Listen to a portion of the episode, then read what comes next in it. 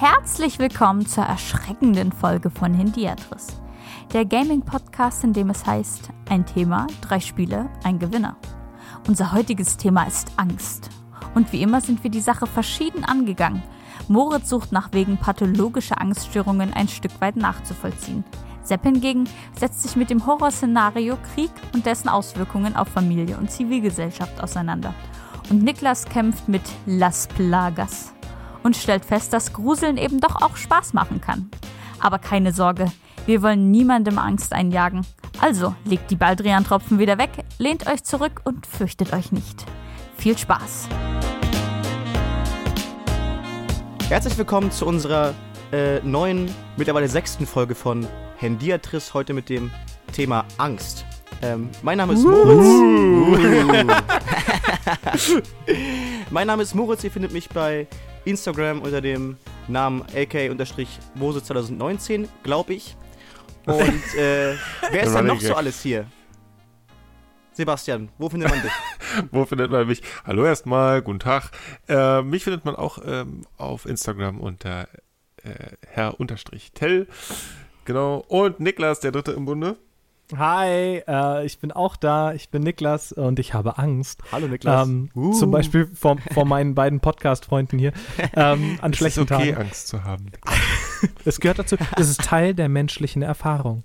Ja. Ähm, ich bin Niklas und ihr findet mich ähm, auf Twitter und Instagram unter Niklas-Cook. Und diese ganze schöne Chose, die wir hier machen, unseren schönen Podcast, findet Aha. ihr unter äh, jeglichen Social Media äh, Bereichen. YouTube, Instagram, Twitter. Mehr Alles. fällt mir nicht ein, aber ich tue so, als wäre das eine krasse Aufzählung. Genau, und lasst uns ein Like da, schreibt uns in die Kommis. Ähm, Subscribe. Like. Genau. äh, findet ihr unter Handyadresspot. Genau. Oder auch auf unserer Homepage hendiatris.de. Bester Post Podcast einfach. Genau. Ach, seht ihr mal, Bester Leute. Podcast. Postcast. Ein ich hab, Podcast, ich den man eine, äh, per Post verschickt. Ich habe jetzt auch eine Internetseite. Äh, uh. hertelshow.de, ja. Äh, und da habe ich natürlich auch nochmal auf unsere wundervolle Seite und auf unsere ganzen Social Media ähm, Accounts äh, verlinkt, ja. Und ich kann jetzt in den ganzen äh, User-Daten, die ich hier auslese, natürlich, äh, kann ich sehen, wie viele da jetzt quasi zu unserer äh, Seite rüberwechseln. Das ist ganz voll. Richtig cool. Und äh, vielleicht, äh, daran arbeiten wir ja momentan noch, sieht diese Seite dann irgendwann auch tatsächlich mal aus wie eine moderne Internetseite im Jahr 2020. Ähm, aber dazu dann mehr, wenn, es, wenn, wenn wir da ein, zwei Schritte weiter sind. Genau. Heute erstmal Angst. Oh, heute erstmal Angst. Ich habe jetzt schon Angst. Mhm, ich zittere. Hört ich ihr meine Zähne klappern? Ja. ich musste, ich musste äh, bevor wir gleich das Thema einführen, ich musste gestern an euch denken oder an unsere äh, Folge über Angst. Ähm, ich habe nämlich äh, eine, wie ich finde, sehr bekannte Folge von SpongeBob gesehen, ähm, wo es in der Halloween-Folge darum geht. Ich finde, sehr bekannte Folge von SpongeBob gesehen. Sätze, die ich so nicht erwartet habe, Version 1. Ja, ich, äh, egal. Ähm, aber geht es ja wieder darum, dass Spongebob äh, auch gerne mal jemanden erschrecken möchte und er ist halt unglaublich schlecht da drin. Ist furchtbar. Sieht aus wie eine Cornflakes-Schachtel mit einem äh, mit einem äh, mit einem Bettüberzug über sich. Und dann kommt man auf die, auf die, Idee, dass ein echter Geist ja einen runden Kopf hat und hat irgendwie Patrick eben den, den Schädel rasiert, dass es rund ist. Und das war wirklich so furchtbar fremdschämend, Digga. Aber am Ende hat er alle geängstigt, wenn man sein Gehirn gesehen hat. Herausragende Folge. oh. Also ja. den fliegenden Holländer äh, äh, erschreckt. Wahnsinn. Guckt euch die also, an, ist super. Wenn wir ähm, bei SpongeBob lernen wir über Angst, wir lernen bei ganz vielen äh, Menschen und Philosophen und äh, Ideen über Angst und vor allem auch in uns selbst. Ähm, und daran merkt ihr schon, wie ich hier gerade einsetze. Äh, da ich auch letztes Mal die Krone davontragen durfte zum Thema Perspektive, ähm, habe ich so ein paar einleitende Worte zum Thema Angst vorbereitet. Und wie immer freue ich mich dann natürlich über eure Ergänzungen in, in euren Parts und euren anderen Auslegungen.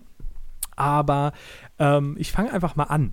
Ähm, der dänische Philosoph Sören Kierkegaard, ähm, der bestimmt eigentlich anders ausgesprochen wird, aber das nee. Problem habe ich, glaube ich, immer. Ja, okay, äh, wunderbar. Ähm, der unterscheidet äh, zwischen ähm, Angst und Furcht in äh, seinem ähm, relativ kurzen und relativ aufschlussreichen ähm, Buch Der Begriff Angst. Ähm, und das ist eine ziemlich coole Unterscheidung, wie ich finde, weil sie nämlich darauf zurückgeht, dass Furcht etwas rational Erklärbares ist. Also wenn da zum Beispiel äh, einer der Tiger von äh, Exotic Joe oder wie er hieß, Tiger King. letzte- Joe Exotic. letzte- Habt ihr inzwischen, letzte habt Folge ihr inzwischen erinnert? Folgen geguckt davon? Nein, natürlich mal wieder nicht. Nee, Auf ma- hab auf- ich noch nicht auf geschafft. meine Hinweise hört wieder keiner.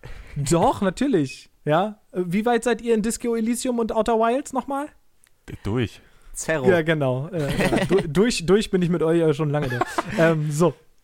Also ähm, diese, diese Entscheidung ist, äh, diese Unterscheidung ist irgendwie ganz hilfreich, weil es nämlich ähm, Furcht versteht als ähm, ja, begründete Angst sozusagen. Also ich könnte jetzt gleich gefressen werden, das ist durchaus ein Grund, um irgendwie Angst zu haben. Ähm, oder eben bei Kierkegaard äh, Furcht.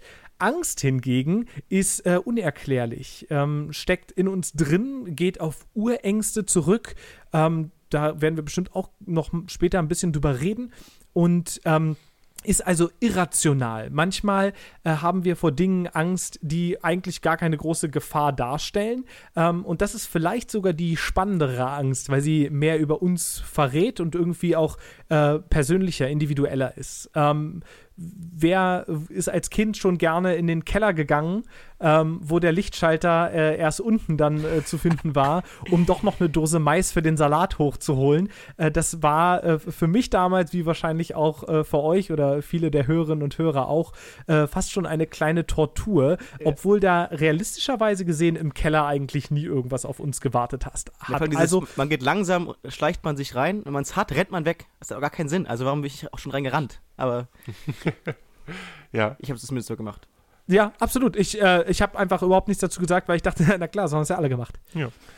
Ähm, was man, was man glaube ich, noch ergänzen muss, ist, dass Angst, und jetzt sind wir ja natürlich, ähm, weiß nicht, ob sich das mit, mit Kierkegaard äh, widerspricht oder nicht, äh, dass Angst und Furcht ähm, beides auch noch sowohl zeitlich als auch gesellschaftlich und ähm, soziokulturell unterschieden oder un unterschiedlich ist. Ne? Ich glaube, äh, Dinge, vor denen man ähm, vor 100 Jahren Angst hatte, hat, vor denen hat man vielleicht heute manchmal keine Angst mehr. Und ähm, Dinge, in, vor denen wir überhaupt keine Angst haben würden, Menschen, die vielleicht äh, sehr abgeschottet von Zivilisationen leben, würden denen vielleicht Angst machen oder so. Ne? Das heißt also, ähm, da gibt es sozusagen einmal noch eine zeitliche und noch eine ähm, kulturelle beziehungsweise ähm, Erfahrungsperspektive.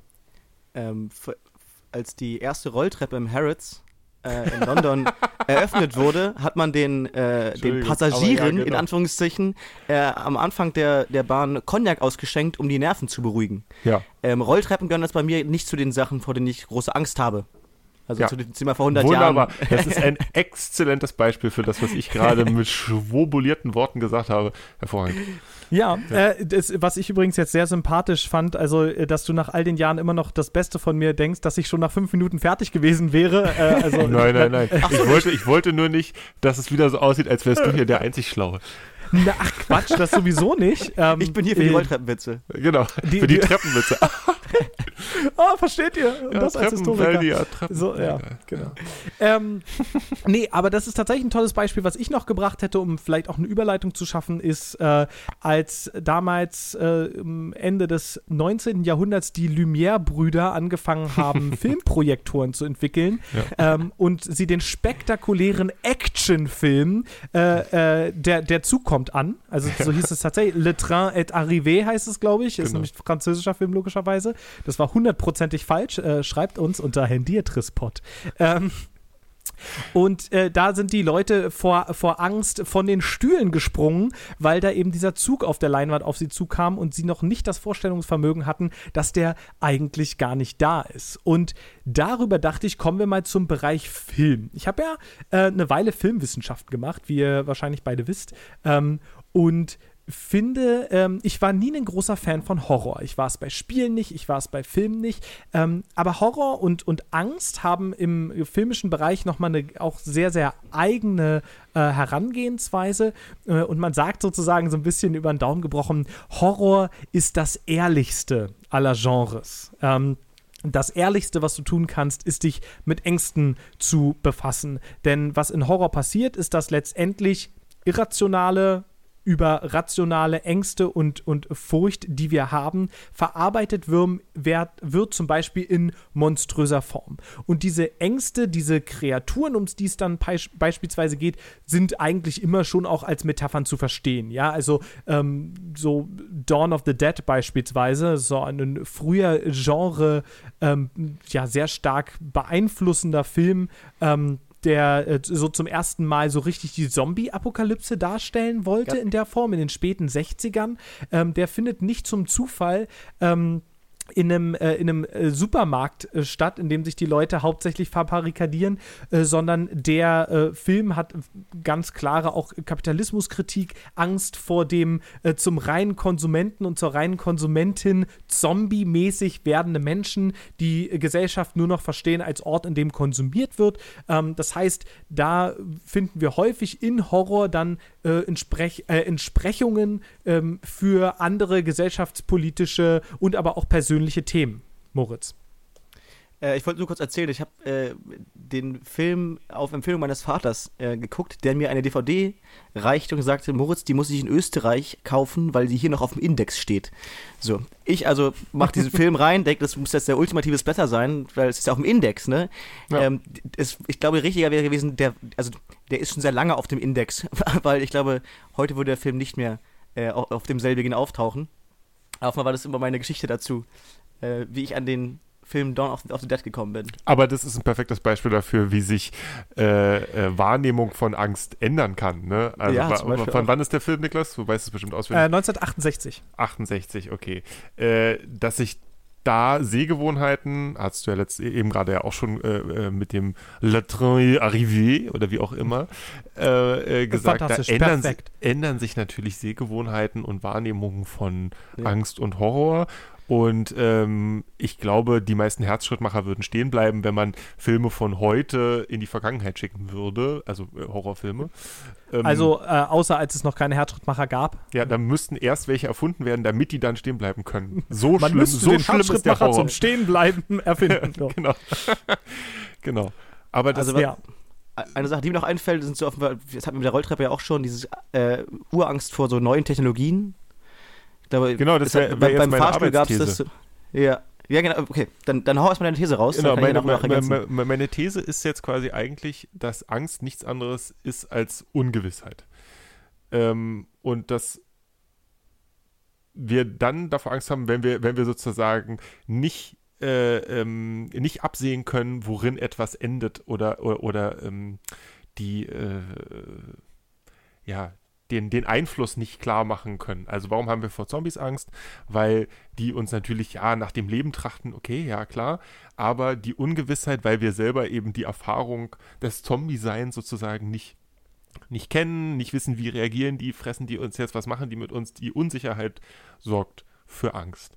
Und ich glaube sozusagen, dass ähm, das einer von vielen Aspekten ist, die zum Sammelbegriff Angst und im Genre Horror thematisiert werden können, ähm, zu denen sich noch ganz viele andere gesellen können. Ähm, das werden wir, denke ich, einfach auch im Laufe der Folge noch mal so ein bisschen besprechen. Aber um noch mal so ein Gegenbeispiel zu, zu nennen, ähm, ein Thema, was ganz, ganz viel ähm, behandelt wird im Bereich Horror, ist ähm, dein, dein Kind ist besessen äh, Exorzismen, äh, ne, der, der, der Teufel äh, ist deiner Tochter inne und äh, du kannst sie nicht retten, aus der natürlich, also jetzt in, auf einer ganz oberflächlich kritischen Perspektive sozusagen, die Angst davor steht, was ist, wenn meinem Kind was zustößt, wo ich nicht mehr helfen kann, was mhm. nicht, also auch wieder was mit Ungewissheit, was könnte passieren, zu tun hat, aber trotzdem an, in der Grundlage eine sehr reale ähm, und nachvollziehbare Angst irgendwie auch betrifft.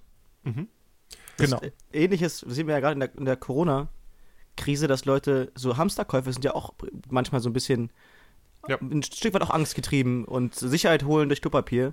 Ähm, was Ja. ist, aber das Ding ist, also ich habe ähm, in einer neuen Folge von Und Nu, ist von der Virentalk mit Kurt Krömer, da gibt es einen, einen Psychologen, der das sozusagen als, als These aufstellt, dass, dass diese, dieser Kauf von Klopapier von was, was Unverderblichen zu ein bisschen mehr Sicherheit, äh, ich habe was getan, ähm, führt bei Mhm. Menschen. Es gibt äh, da aber natürlich auch wieder äh, andere Perspektiven drauf. Also, ähm, was natürlich in meiner so eher marxistisch angehauchten Bubble ähm, relativ stark vorkommt, ist, äh, dass das auch als Ausleger von einer ganz, ganz stark atomaris atomarisierten oder individualistischen und individuell denkenden Gesellschaft ähm, ja, zusammenhängt. Ähm, genau. Ähm, Also ich will sagen, die Tante Erna denkt mal wieder nur an sich selbst, die olle Potsau, weil ihr der Kapitalismus beigebracht hat, dass sie nur für sich selbst zu kämpfen hat. Vor allem beim, Ka beim Kacken. drauf. Vor allem beim Kacken. Genau. Man Äh, könnte ja wofür- auch andere Sachen kapitalistisch, äh, wahr? Wie ihr an meinem, an meinem Rolltreppenfakt schon okay. gehört habt, habe ich von einem Freund von so kleinen Stories. Äh, ich würde noch eine noch kurz erzählen. Das war irgendwie von einem, in der Zeit der, der aufkommenden Stahlmagnaten, die vorwiegend auch viele große Stahlbrücken gebaut haben und die Leute haben dem Ganzen nicht so ganz getraut und es ähm, war- stand auf Messerschneider, dass er dieses Ding überhaupt noch fertig kriegt. Ähm, und kam dann auf die Idee, äh, einen Elefanten rüberlaufen zu lassen. Weil das galt im Volksmund als Zeichen dafür, wenn ein Elefant über die Brücke geht, dann ist es sicher. Das, dann, dann muss sie sein. Geil, ja. Und das hat Hammer. funktioniert. Die Ja, Leute waren weniger skeptisch einfach. Was ja, also, was ja ab absurd ist, ne? Und da, da auch dieses, da ist sogar der, Fall, dass, also, man hätte erklären können, warum man keine Angst haben müsste, müsste darüber zu gehen, weil das kann ich berechnen.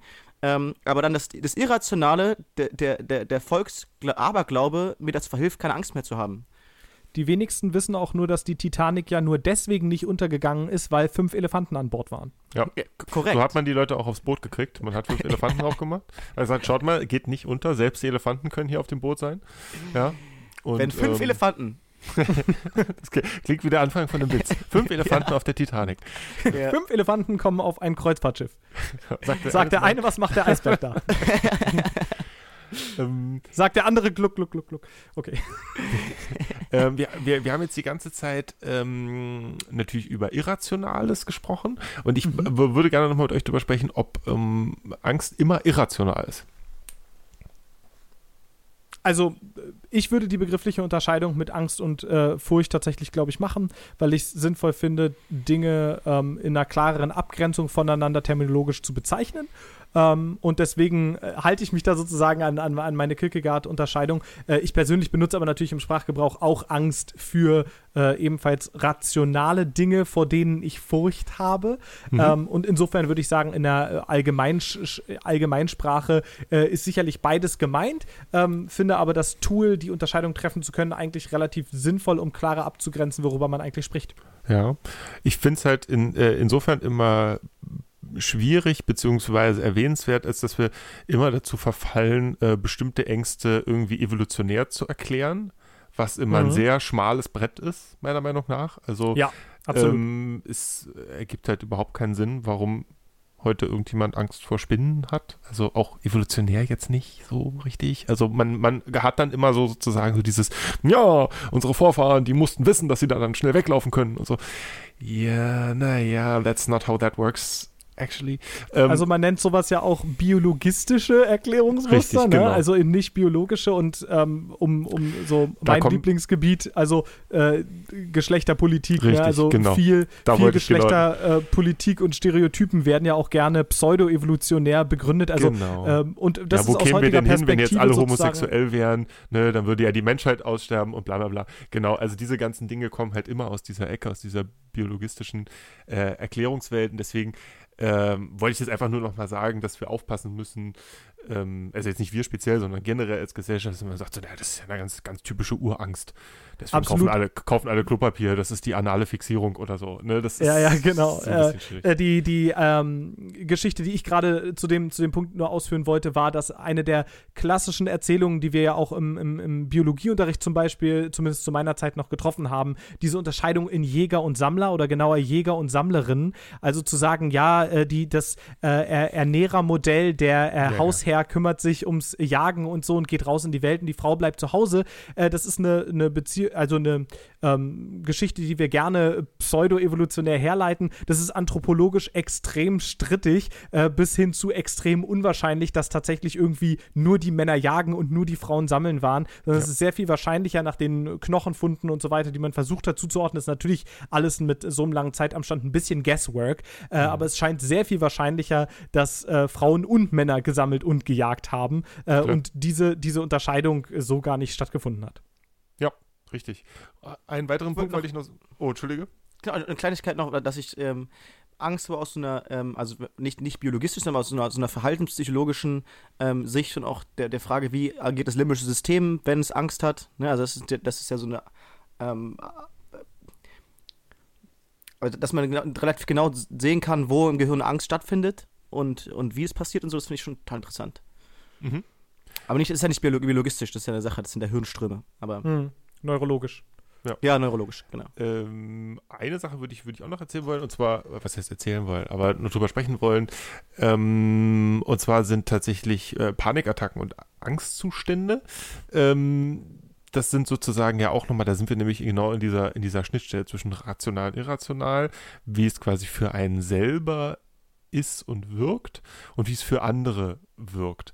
Ähm, das ist tatsächlich was, was, glaube ich, in den letzten Jahren erst so ein bisschen auch an, an Medienwirksamkeit äh, bekommen hat und fängt langsam an zu reden, genau wie über, äh, über Depressionen, wo man jetzt eben auch nicht mehr irgendwie so dieses Jahr, na, reiß dich mal zusammen, so, sondern so inzwischen da auch ein bisschen reflektierter darüber gesprochen wird.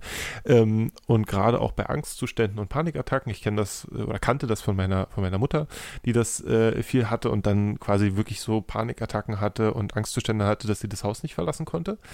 Und ähm, das sind halt Situationen, wo, wo jeder, der da nicht drin ist oder die Situation noch nicht kennt, da sozusagen die, die Angst nicht sieht, ähm, also Angst ist ja sowieso selten sichtbar in dem Augenblick, aber sozusagen der Auslöser ist auch nicht sichtbar. Das heißt also, Angst passiert halt vielfach vor allem privat, in Anführungsstrichen, im eigenen Kopf für einen selber äh, und hat ganz andere, ähm, ganz andere Trigger bei jedem. Ähm, und das meint eben nicht nur, okay, habe ich jetzt vor dem Zombie Angst oder nicht, sondern ähm, was macht Unsicherheit mit mir ähm, in, in bestimmten Situationen? Ähm, was hilft mir eventuell, also äh, bestimmte Tagesabläufe oder so, helfen die mir bestimmte äh, Barrieren zu durchbrechen äh, und, und dann eben besser umgehen zu können und so weiter. Also das ist ein sehr, sehr großes Feld. Ich will das jetzt auch gar nicht weiter ausbreiten, aber ähm, einfach nur nochmal klar zu machen, Angst ist mehr als Jumpscare im Film. Absolut. Und ähm, genau mit dieser ähm, Herleitung, die ich ja auch so ein bisschen bemüht habe vorhin, also ähm, Angst äh, mit einer ganz starken individuellen Perspektive, interessiert mich jetzt natürlich ganz besonders, äh, welche Spiele euch in der Form Angst gemacht haben, ja. dass ihr sie hier heute es mitgebracht habt. Es könnte gar nicht hat. besser sein. Es könnte gar nicht individueller sein bei mir. Es, es war, als wäre es abgesprochen, die Überleitung. Es ist halt genau meine Angst. Das, Fantastisch. Das freut mich. Äh, allerdings kommen wir jetzt, glaube ich, noch gar nicht zu dir. Nee, ne? ich, bin noch gar, ich bin nur, ich bin nur aufgeregt. Ja, du bist nur Zaungast gerade und wir hören ja. uns erstmal Angst. Äh, ang wir hören uns erstmal Angst. Angst. Wir ja, hören uns erstmal an, woher, äh, wo, wovor Moritz äh, so richtig Angst hat. Ich finde ja tatsächlich sehr spannend, dass, äh, dass Sepp diesen Punkt eben zuletzt gemacht hat. Ähm, die Frage auch nach Angst und dieser persönlichen Angst, Angststörungen und sowas. Ähm, als hätten wir es abgesprochen, weil das ist genau mein Thema. Ach, ähm, cool, spannend ich habe euch ganz kurz eine Geschichte mitgebracht, die mir in den letzten vor drei, vier Wochen passiert ist und danach erzähle ich euch mein, von meinem Spiel. Ich war ähm, in einem Jugendclub, den Jugendclubleiter ähm, besuchen, wollten äh, eine Ausstellung über dieses Gebäude oder ich wollte da mithelfen. Ähm, das ist ein Bau aus der Nazi-Zeit für die Hitlerjugend und ähm, der Jugendclub würde sich gerne in so einer Kunstausstellung damit befassen, war echt interessant. Ähm, hab dann das Gespräch gehabt und dann meinte er, ja, ich hab, er bekomme, bekomme gleich noch Besuch, ähm, ich soll mich doch mal dazusetzen. Dachte ich, okay, mache ich das. Ähm, und. Oh, das habe okay. ich nicht ganz verstanden. Lustig, dass du jetzt mit Bixby mit mir sprichst. Keine Sorge, Siri, das habe ich auch nicht verstanden. ähm, ich habe mich einfach dazu, dazusetzen und es war irgendwie alles ganz nett, habe ich mich da hingesetzt, auch einen Kaffee bekommen. Und dann kommt ein junger Mann rein, um die 30, ähm, und der sah auch schon sehr beunruhigt aus, der Junge. Ähm, und der fing dann an, auf ein Blatt Papier ähm, wilde Zahlen aufzuschreiben, also bezüglich der Corona-Pandemie, also da war es noch keine Pandemie, jetzt ist es noch nicht aus, ausgeschrieben, ähm, äh, macht irgendwelche kruden Rechnungen auf, dass es alles nicht stimmen kann, weil, ähm, konnte aber auch gar keinen klaren Gedanken formulieren, ist auch mal wieder in seinen Geschichten gesprungen, hat mal wieder betont, dass es zu Hause alles noch Sinn gemacht hat, ähm, hat erzählt was von Handystrahlungen und die unsere komische Drüse im Kopf kaputt machen, unser Immunsystem zerstört. Ähm, irgendein Journalist, der die echten Zahlen hatte, der wurde ermordet von der chinesischen Regierung und sowas. Und ich dachte so, alter Digga, ähm, der hat wirklich einfach Angst. War, also der hat auch geschwitzt, hat irgendwie diese motorische Unruhe, so typische Zeichen für so psychotische Schiebe. Nicht, dass ich jetzt meine ähm, Expertise das hat irgendwie diagnostizieren kann, aber er wirkte auf mich einfach hm. sehr, sehr schwer ähm, ängstlich und das war in einem, in einem Maß, das, ähm, das zumindest für meine Perspektive noch sehr irrational war. Ähm, und über so Handystrahlungen, das ist ja, also glaube ich jetzt wenig dran, aber ähm, da wirkt jetzt alles nicht so rational, wie gesagt, ich konnte schwer Gedanken fassen. Ähm, und das war, da hatte ich das Gefühl, der, der hatte Angststörung. Der Rest im Raum hatte das nicht. Ähm, ich war mhm. wieder der Einzige, der das irgendwie beunruhigend fand. Ich habe dem äh, Leiter nochmal gesagt, dass er vielleicht nochmal auf den Jungen mal einen Blick werfen sollte, der, der vielleicht, äh, also ob es vielleicht mehr Angst macht, gerade als es sollte. Ähm, genau, und das führt mich eigentlich auch schon zu meinem Spiel. Ich habe euch ähm, Fractured Minds mitgebracht.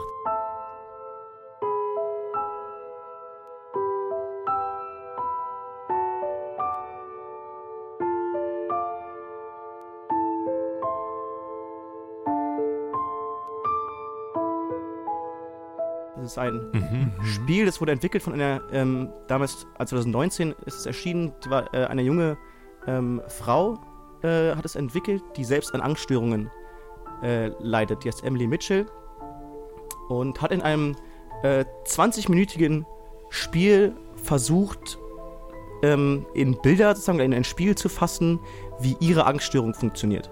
Ja, also warum sie Angst hat.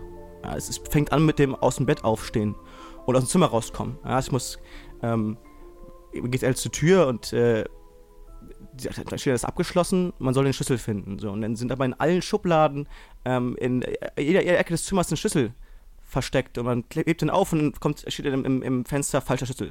Falscher Schlüssel. Und es wird immer, wird immer mehr, wird immer mehr ähm, falsche Schlüssel einfach. Und du musst erst den letzten noch finden, dass du irgendwie aus deiner Bude rauskommst. Und dann kommst du gleich in den nächsten Raum, ist irgendwie so ein äh, verlassener Kindergeburtstag. Ähm, ich will jetzt gar nicht so viel vorwegnehmen, weil das Spiel äh, ist ja, wie gesagt, nicht so lange. Ähm, sehr empfehlenswert und finde ich, bietet ganz tolle Ansätze, ähm, vielleicht zu verstehen, was in ihrem Kopf abgeht. Ja, ist also sehr künstlerisch angehaucht, vom, vom Stil her ja, schwer zu beschreiben, es ist 3D, ähm, aber man hat schon das Gefühl, dass es sehr künstlerisch angehaucht ist und scheint einfach ein tolles Projekt zu sein. Ähm, und ich hatte tatsächlich am Ende des, des Spielens das Gefühl, mh, dass sie das gut metaphorisch rüberbringen konnte, was in ihrem Kopf abgeht. Natürlich ist ja nur meine, mein Versuch des Nachvollziehens, ähm, mhm. aber auf der Ebene offenbar super interessant. Ähm, auf einer anderen Ebene noch natürlich die Frage, ist es massentauglich? Kann ein Spiel ähm, so ein ernstes Thema äh, besprechen? Kann es das irgendwie uns näher bringen? Und ich sag, würde für mich sagen, ja. Ich habe total das Gefühl gehabt, da irgendwie einen Schritt danach weiter zu sein. Und genau, das ist, die, ist äh, mein Spiel. Sehr, sehr spannend. Ähm, ist ja wirklich toll, dass du sozusagen, äh, also wirklich un unabgesprochen, ich habe halt zu diesem Bereich halt wirklich äh, ja, biografisch, wie gesagt, durch meine Mutter sehr, sehr, sehr mhm. viel Erfahrung. Ähm, würdest du sagen, dass die Erfahrung, die man da macht, die ja sehr privat ist und sehr eigen für diese äh, äh Person, ähm, würdest du sagen, die Darstellung ist so sinnvoll, klug, verallgemeinert, zugänglich, wie auch immer, dass sie tauglich ist, um diese ja wirklich schwer zu verstehende Situation eines Menschen nachzuvollziehen? Mm. Oder ist das, ist, ist, das, ist das die Intention? Also soll, soll jemand, der das spielt, danach verstehen, wie ähm, Angstsituationen, äh, äh, Angststörungen, Panikattacken funktionieren? Oder soll er verstehen, wie es für sie funktioniert hat? Ähm, also, die junge Frau hatte, zum, hatte als Ziel, dass es stellvertretend auch für, äh, auch für Depressionen und ähnliches stehen könnte. Ähm, ich habe, ja, das Gefühl habe ich. Also ich glaube, das, das ist so gut aufbereitet und so schlüssig, dass man danach verstehen könnte, ein bisschen besser, was Angst mit Menschen Mhm. macht. Okay. Ähm, was ich jetzt äh, ganz interessant fand, irgendwie vor dem Hintergrund unserer Diskussion, die wir da vorgeführt haben, in der wir immer wieder auch benannt haben, dass Angst irgendwie was Irrationales ähm, auch oder einen irrationalen Faktor beinhalten kann. Ähm, und sozusagen dein Spiel genau mit dem mit quasi das erklärte Ziel hat, Angst zu, verständlich zu machen und damit ja Mhm. irgendwie rational greifbar. Ähm, das das finde ich jetzt irgendwie, äh, das finde ich sehr spannend, aber vielleicht geht es auch gar nicht um rational greifbar, denn, denn der Punkt ist ja, die Schlüssel in ihrer Wohnung sind ja nicht tatsächlich unendlich, sondern das ist ja nur das Modell, was sie baut, um greifbar zu machen, was sie erlebt. Äh, und das Erlebte kann dann zwar irrational sein, aber über diese mechanische Darstellung wird es für uns zumindest nachvollziehbar. Ähm, Würdest du sagen, dass das, ähm, dass das eine vernünftige Beschreibung ist? Hast du das Gefühl, ähm, dass das, äh, hast du das Gefühl, dass du jetzt eher äh, dir vorstellen kannst, wie eine Panikattacke abläuft? Mm, Also ich glaube, für eine pa Panikattacke ähm, weiß ich nicht, wie tauglich es ist. Ähm, es hatte für mich total das Gefühl, ähm, eigentlich die Zeit, dass es die Zeit beschreibt und metaphorisiert, die abseits einer Attacke ist, also der Alltag. Ja, ich muss irgendwie rausgehen. Ja, und ich komme nicht weiter und dann sagt die Stimme immer wieder, ähm, was ist denn mit dir? Du musst doch nur rausgehen, ist doch gar kein Problem. Mhm. Ja? Und ähm, durch die Darstellung dieses super dunklen draußen und irgendwie sind nur ähm, graue Menschen, die auf ihre Smartphones glotzen, die an dir vorbeilaufen und du bist irgendwie so mitten, mittendrin, keiner beachtet dich irgendwie, aber irgendwie ist es auch beklemmend. Ähm, insofern würde ich nicht die Angstattacke, sondern mehr einfach wirklich einen Alltag äh, darin glauben wiederzuerkennen. Hm. Also sozusagen die Erfahrung, ähm, wie es ist, wenn man Angst vor der Panikattacke hat. Vielleicht, vielleicht ist es das, ja, genau. Und Mhm. in mehreren Leveln halt verschieden metaphorisiert. Ähm, einmal ist irgendwie ihr Herz so eingekettet, ähm, einmal droht sie zu ertrinken und du musst halt dann halt in, wie in einem Point-and-Click immer so klein, ganz Mini-Rätsel lösen. Ähm, du musst Batterien finden und in eine Fernbedienung packen und dann schaltest du einen Sender um dann kriegst du einen Code oder sowas. Ja, das ist, das ist sozusagen überhaupt nicht anspruchsvoll. Ähm, aber es zwingt dich A, so ein bisschen sich auch in den Räumen zu bewegen ähm, und so ein bisschen auch auf dich wirken zu lassen, ähm, was da passiert. Ähm, warum du dich gerade nicht so frei bewegen kannst, wie du das als, als sozusagen an der Krankheit nicht leidender Mensch ja einfach kannst. Ähm, genau, ich glaube, das vielleicht trifft es ganz gut. Dieser Punkt, ähm, Angst vor der nächsten Panikattacke, ist ganz, ganz, ganz zentral. Weil ähm, man, man denkt jetzt immer, Panikattacke, naja, mein Gott, ja, da, aber es gibt ja keinen Grund und so. Ähm, das muss man sich so vorstellen, das beschreiben Betroffene so, sie haben das Gefühl, sie sterben. Und zwar nicht einfach nur, oh, das fühlt sich jetzt aber an, als würde ich sterben, sondern sie denken, sie sterben jetzt gerade. Und ähm, das ist wirkliche Todesangst. Und das denkt sich auch keiner aus und da will auch keine Natürlich nicht. Aufmerksamkeit und äh, das ist ganz schlimm. Und die Angst vor der Angst ist sozusagen dann auch wieder so ein geflügelter Begriff, gibt es auch viele Bücher zu und so weiter. Ähm, diese Situation ähm, wieder in diese Todesangst zu kommen, macht den Leuten schon Angst und macht ihnen äh, Be Beklemmungen und sorgt dafür, dass sie ihr Leben nicht aktiv oder nicht voll aktiv äh, leben können, wie sie es wollen, sondern fremdbestimmt sind quasi von der Angst über die Angst. Es ist auch am Ende des Spiels, ähm, hat die so ein äh, paar Sachen noch mit reingeschrieben und unter anderem auch, ähm, dass die Angst dich beherrscht, aber du auch Teil dessen bist. Also die, die Person. Ähm, dass es, so, dass es so eine Verbindung ist, eine Last, die man trägt, aber die auch nur getragen werden kann, wenn ich sie zulasse. Wie, wie weit es jetzt zutrifft, weiß ich nicht, aber ähm, das finde ich auch ein ganz spannender Ansatz irgendwie dafür. Ähm, Ich kann noch was sagen. Also, ähm, ich, ich komme ja aus einer Familie, das wisst ihr beide, glaube ich, bedingt auch auf jeden Fall. Ich will das jetzt gar nicht so spezifisch hier in einem, in einem Podcast besprechen, aber ich komme auch noch aus einer Familie mit äh, vielen ähm, äh, also Biografien, die in irgendeiner Form mit äh, Depressionsstörungen zu kämpfen hatten und das auf die unterschiedlichen Arten und Weisen äh, gut oder weniger gut gemeistert haben. Ähm, und äh, ich, äh, ich rede da relativ selten drüber, dass ich ähm, selbst auch, auch sowas wie Panikattacken erlebt habe. Ähm, das ich weiß nicht ganz genau, wo das äh, bei, bei mir hergekommen ist. Ich glaube, das ist auch schwer so zu analysieren. Und ähm, was Sepp gerade gesagt hat, hat bei mir gerade sehr, äh, also ist auf fruchtbaren Boden gefallen. Ich ähm, stelle immer wieder äh, es gibt viele Leute, die tatsächlich ganz, ganz äh, ernste äh, psychologische oder sogar psychiatrisch zu behandelnde Probleme mit sich rumtragen, äh, die mit Panikattacken was meinen, was auf einem ganz anderen Level stattfindet als das, was ich erlebt habe. Und ich habe so manchmal das Gefühl, ähm, dass das dass man das äh, nicht so leichtfertig sagen sollte. Ja, ich habe ich hab Panikattacken erlebt. Ich ja, habe keine richtig. irgendwie klinische Diagnose in irgendeiner Form. Ähm, ich äh, kann nur auf, auf Szenarien zurückblicken, ähm, das, äh, in, in denen ich ähm, nicht mehr in der Lage war, mich auszudrücken und ähm, so ein Gefühl von ähm,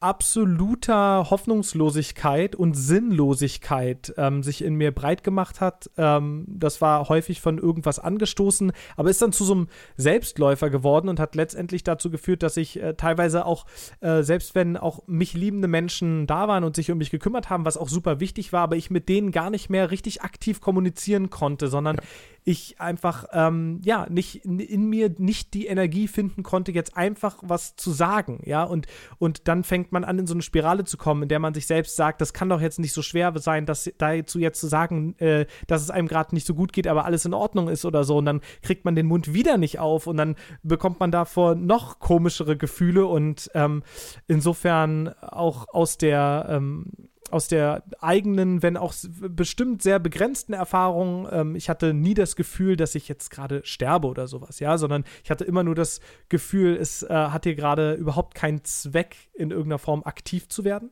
Ähm, und äh, selbst aus der Erfahrung heraus sozusagen finde ich das äh, sehr spannend und werde mir das Spiel auf jeden Fall auch äh, mal angucken, das Fractured Minds, weil mir äh, hat das jetzt gar nichts gesagt.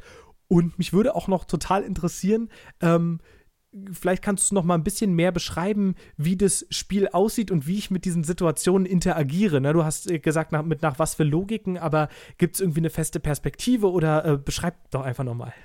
Okay, also im Grunde steht man morgens auf, ist so aus der Ego-Perspektive. Ähm, mhm, also okay. ich, ich, ich, bin ich ähm, und ich laufe durch die, durch die Welt, die man für mich geschaffen hat, um mir verständlich zu machen, wie das ähm, sein könnte. Genau, am ersten Level suche ich irgendwie die Schlüssel zusammen, um da erstmal rauszukommen. Dann komme ich in den nächsten Raum und es wird auch schon draußen regnet es irgendwie. Ähm, und überall liegen so Luftballons rum. Also irgendwie, das ist ein Ort, der eigentlich schön sein sollte, aber auf irgendeine Art und Weise nicht ist. Ja. Ähm, man, ist, man ist immer alleine, praktisch, außer im Level, wo man draußen ist. Da interagiert man niemand mit dir. Und ähm, die Angst hat sich in so einem, manifestiert in so einem komischen, ja, wie ein Tentakelgeist. Ja, sieht aus wie so eine Kinderzeichnung. Ähm, das Gesicht ist auch so ganz äh, komisch gemalt, ist wie ein, wie ein, wie ein super Smiley. Hm. Ja, ein bisschen. Mich hat es da erinnert, das, vielleicht kennt ihr das nicht, das Easter Egg in Android O. Immer wenn du auf die Android-Version drückst, kriegst du ein Easter Egg. Und da war das so ein Oktopus, den man so verziehen konnte. Und der sah genau so aus. Ähm, und Moritz tiefe Ängste vor dem Android-Betriebssystem. Vor dem Android-Betriebssystem. Äh, die bekannte Angst ich finde es, es ist super schwer zu beschreiben, wenn man es nicht gesehen hat. Ähm, es wird auf jeden Fall äh, zunehmend irrealer. Also, also Ego-Perspektive hat mir gerade schon sehr geholfen. Also ah, okay. äh, das hatte mir total gefehlt. Also dass ich yeah. als ich in die Welt reinblicke. Ja. Genau. Und, und du musst dich dadurch manövrieren. Durch diese, durch die Unwägbarkeiten, die im normalen Alltag entstehen so mehr oder weniger. Spätere Level werden dann auch ein bisschen surrealer, was ja auch ganz interessant ist. Ähm, mhm. Am Ende befindest du dich in so einem Raum, wo dein Herz, wahrscheinlich mein Herz, in Ketten gelegt ist und man irgendwie über so Ventile muss man den, äh, die Angst, also die, die manifestierte Angst als dieser Geister irgendwie, muss man den äh, quasi abfackeln, so, aber es wird auch, also man sieht es auch gar nicht so richtig. Es ist einfach, einfach äh, schon irgendwie atemberaubend und dass man das in 20 Minuten hinbekommt, ist schon einfach good. Mhm. So. Mhm. Ähm, kannst du noch was sagen, ähm, auf welchen Plattformen ist es erschienen, dass man auch noch mal ja. einen äh, Bezug hat? Ähm, ist es, ist es vielleicht so ein VR-Ding? Wäre dafür VR sinnvoll oder nicht sinnvoll für so eine äh, Erfahrung? Macht es vielleicht eher noch krasser? Oder wäre das tatsächlich mal ein Feld, in dem VR tatsächlich sinnvoll und ein Zusatz sein könnte, der, der äh, dem Spiel noch eine Ebene dazu gibt, die, die äh, wichtig wäre? Finde ich ganz spannend. Ich habe mich vor, vor, vor zwei oder drei Jahren mal eine Doku gesehen über die Frage, kann VR Angststörungen behandeln, indem man Leute mit Ängsten konfrontieren kann oder sowas. Ähm, aber das mal jetzt mal äh, auf, eine, auf einem anderen Blatt. Ich glaube, dass das Spiel, da müssen wahrscheinlich nochmal die Entwicklerin fragen, wie wäre das irgendwie cooler wäre. Ich kann mir das krass gut als VR-Version vorstellen. Also auch vom, vom Design her und sowas erinnert das total an ein VR-Game. Ähm, jetzt gerade nicht als VR erhältlich, sondern nur als normales Spiel für die Switch, für die PS4, für, für Windows, für macOS, also eigentlich alles außer für Handys. Kostet 1,99 Euro auf allen Plattformen und geht, wie gesagt, nur 20 Minuten. Also das kann man sich wirklich mal einfach geben. So, ich glaube auch nicht, dass eine gigantische Grafikpower da jetzt irgendwie her muss, um das Spiel zu spielen.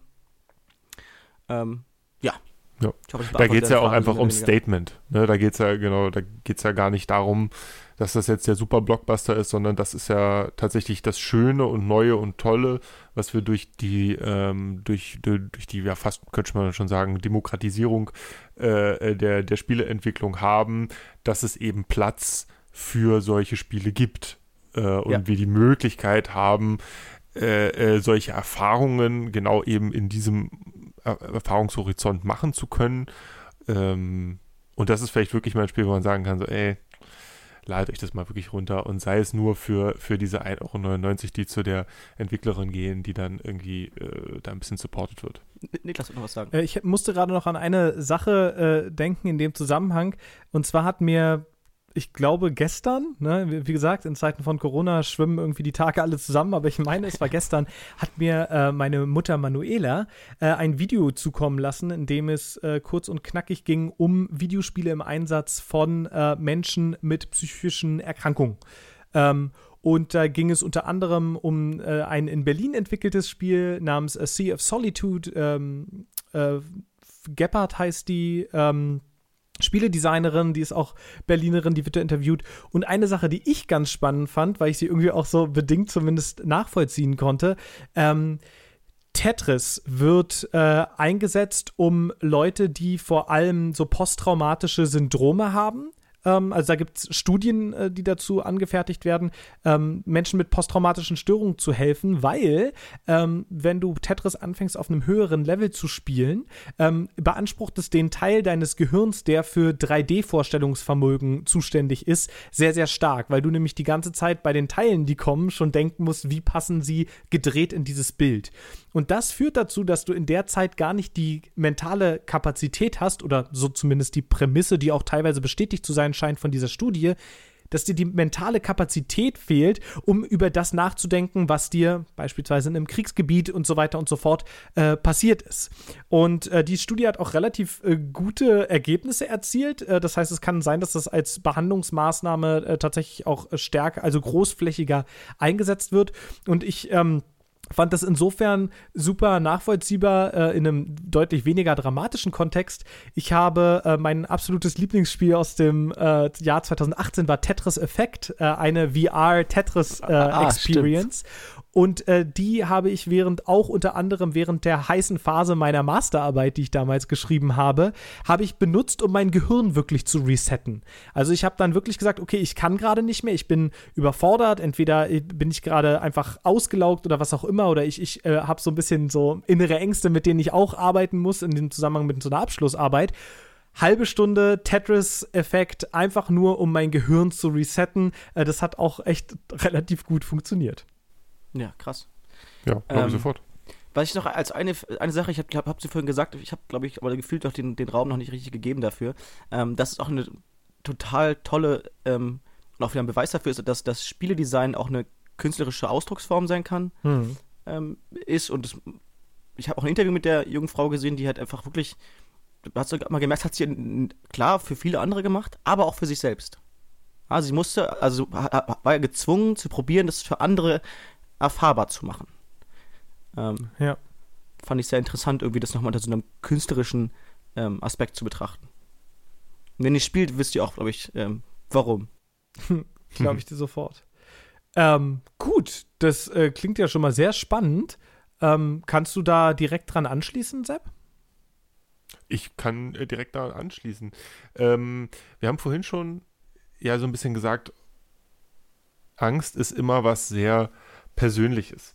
Und ähm, ja, ich habe, glaube ich, in meinem Leben vor vielen Dingen Angst. So, also ich bin jetzt generell, glaube ich, kein mutiger Mensch oder so, glaube ich. Also ich habe viele Ängste, aber ich glaube, so die zentralste und mich vielleicht ausmachendste äh, äh, Angst ähm, ist eine Kombination aus zwei Dingen. Einmal Angst vor Krieg, tatsächlich, ganz, äh, ähm, ist jetzt, glaube ich, auch nichts Besonderes, aber in einer, in, in einer Gesellschaft, die ja schon, Gott sei Dank, toi, toi, toi, lange keinen Krieg mehr gesehen hat, trotzdem Angst vor Krieg zu haben, ähm, ist vielleicht besonders, weiß ich nicht. Und ähm, die Angst davor, dass irgendwas mit meiner Familie und mit meinem Kind vor allen Dingen äh, sein kann, ist eine Kombination, die für mich wirklich ganz schwer ertragbar ist. Und ich habe ein Spiel äh, mitgebracht, was ich gespielt habe, bevor ich überhaupt, ähm, ich glaube, verheiratet war ich schon, aber äh, ein Kind hatte ich noch nicht auf jeden Fall, habe ich mitgebracht. Und zwar This War of Mine.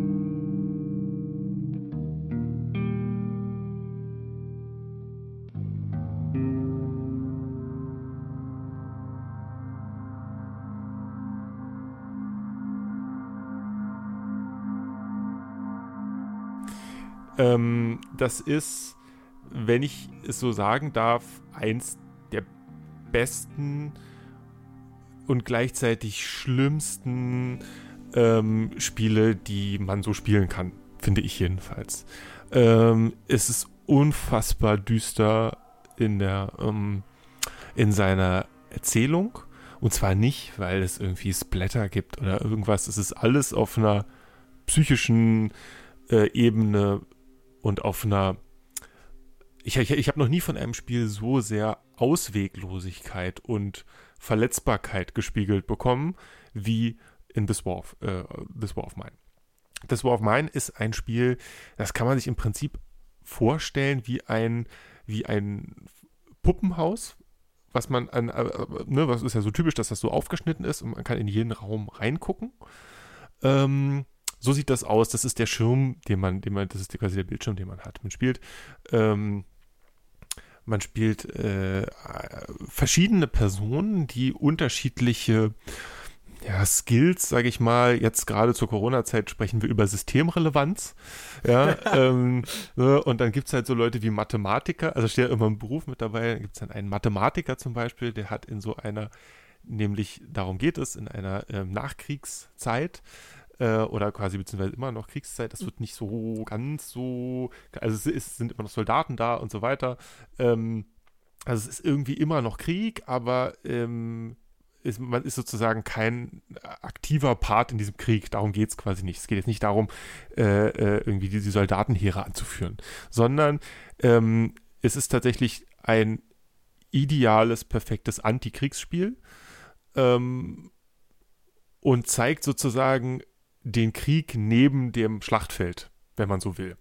Ähm, und um das nochmal weiterzuführen, genau, man spielt äh, unterschiedliche Personen ähm, in einer äh, ja, lose zusammengesetzten Gemeinschaft, die in diese, in die, in einem Haus wohnen, was glaube ich auch unterschiedlich zusammengesetzt wird.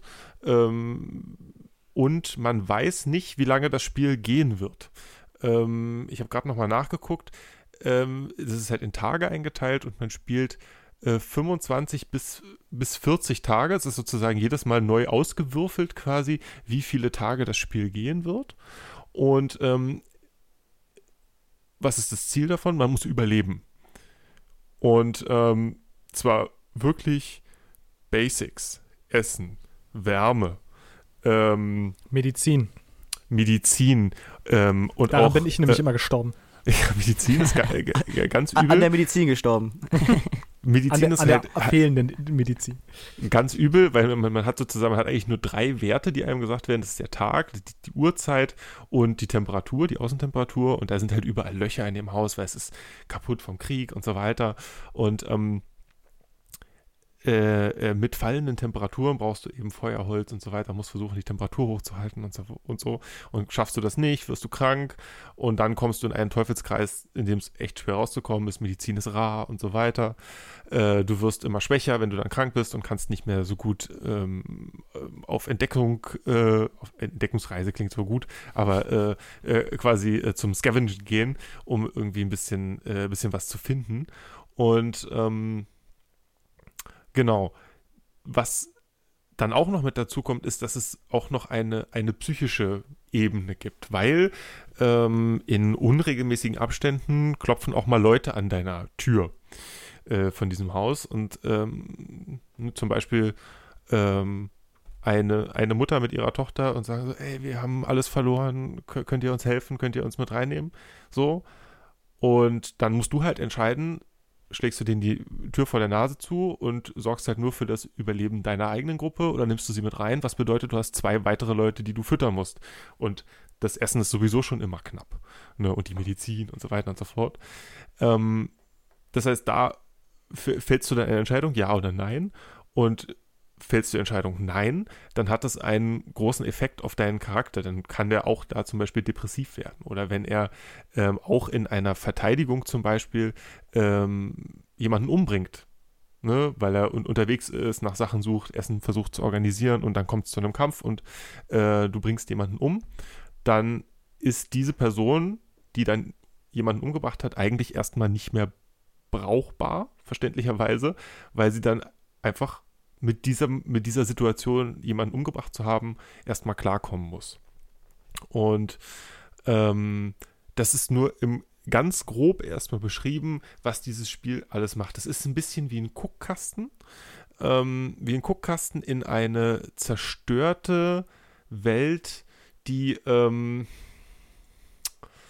ähm, vor, vor Trauer und Verzweiflung und Unfairness ähm, strotzt mhm. und äh, wirklich, um dieses, dieses seltsame Wort Urängste wieder rauszuholen, absolut an diese Ängste ähm, appelliert, sag ich mal, äh, ohne sie ähm, auszubeuten, sondern einfach versucht, ein, ein dystopisch sch schreckliches Bild von den Begleitumständen eines Krieges zu zeichnen und gibt dir dabei eigentlich nichts an die, an die Hand. Was das Spiel auch noch macht, es ist sozusagen auch noch in seiner Bedienung nicht, also jetzt nicht unfair, aber schwierig im, im Sinne von, ja, wenn, wenn du dann mal so einen Kampf machen musst, dann ist das hektisch und, und blöd und eigentlich so als Point-and-Click-Spiel, wie es ja eigentlich ist. Ne, es ist an sich eigentlich sehr, sehr ruhiges Spiel.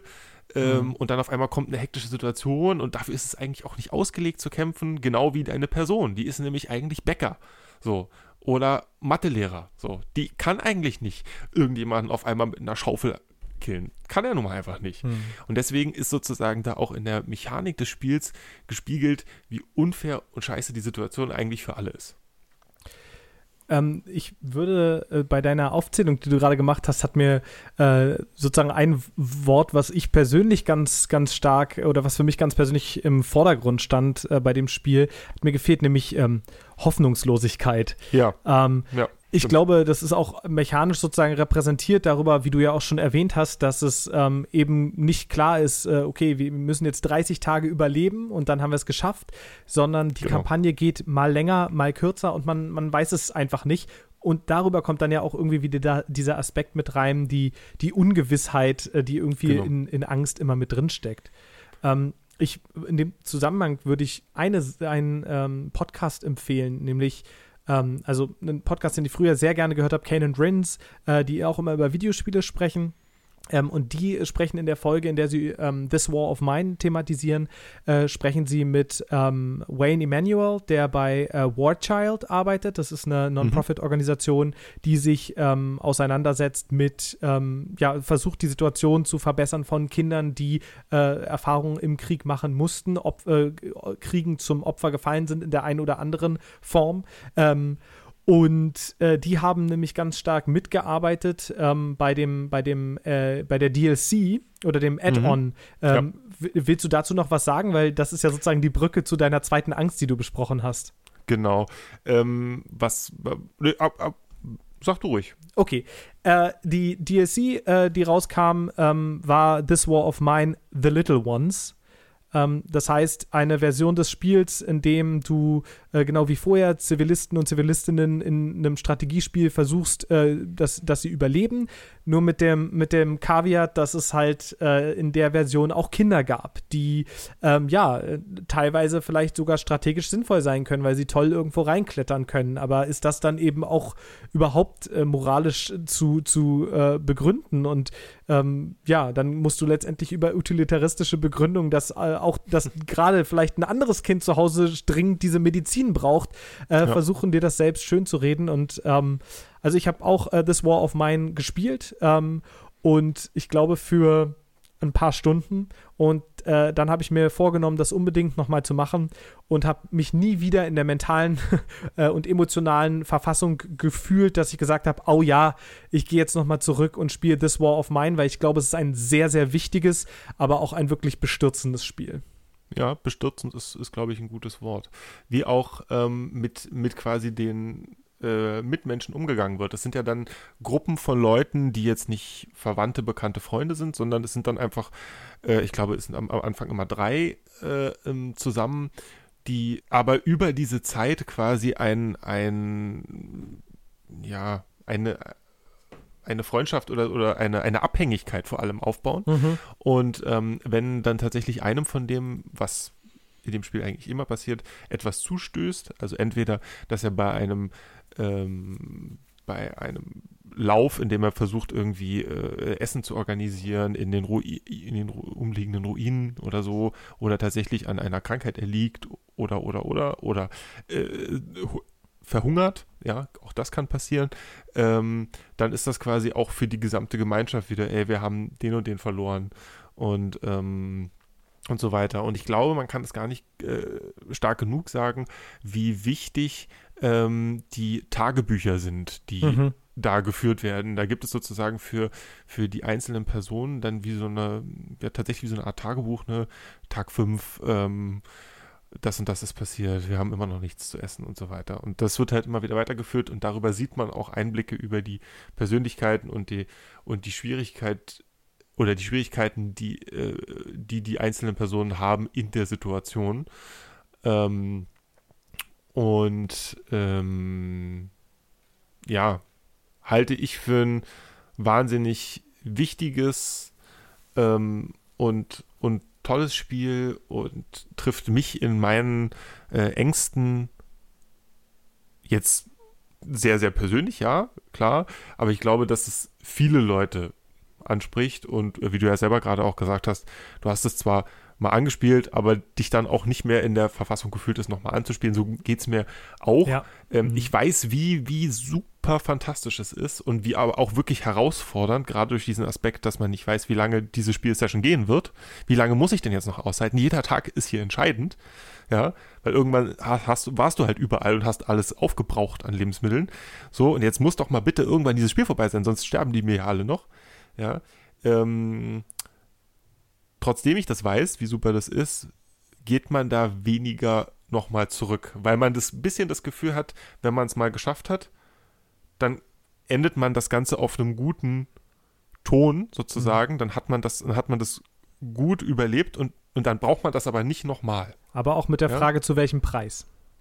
Ja, richtig ganz interessant den Aspekt, also äh, ist jetzt nicht das einzige Spiel, in dem es diese Tagebuchfunktion gibt, aber wenn du, also deine These ist ja, dass, dass Angst oder unsere, dass Angst was sehr Persönliches ist. Ähm, da finde ich das Aspekt Tagebuch sehr interessant, weil Tagebuch ist ja praktisch das Persönlichste. Ne? Also du auch, du als Geschichtswissenschaftler ja. weißt ja, dass auch so hm. Tagebuchquellen ähm, natürlich eine problematische Sache sind, aber nicht eine sehr, sehr persönliche Sache, weil sie nicht für jemand anders geschrieben sind. Äh, als, als Medium war ganz, ganz interessant, ganz spannend. Mhm, genau. Ego-Dokumente.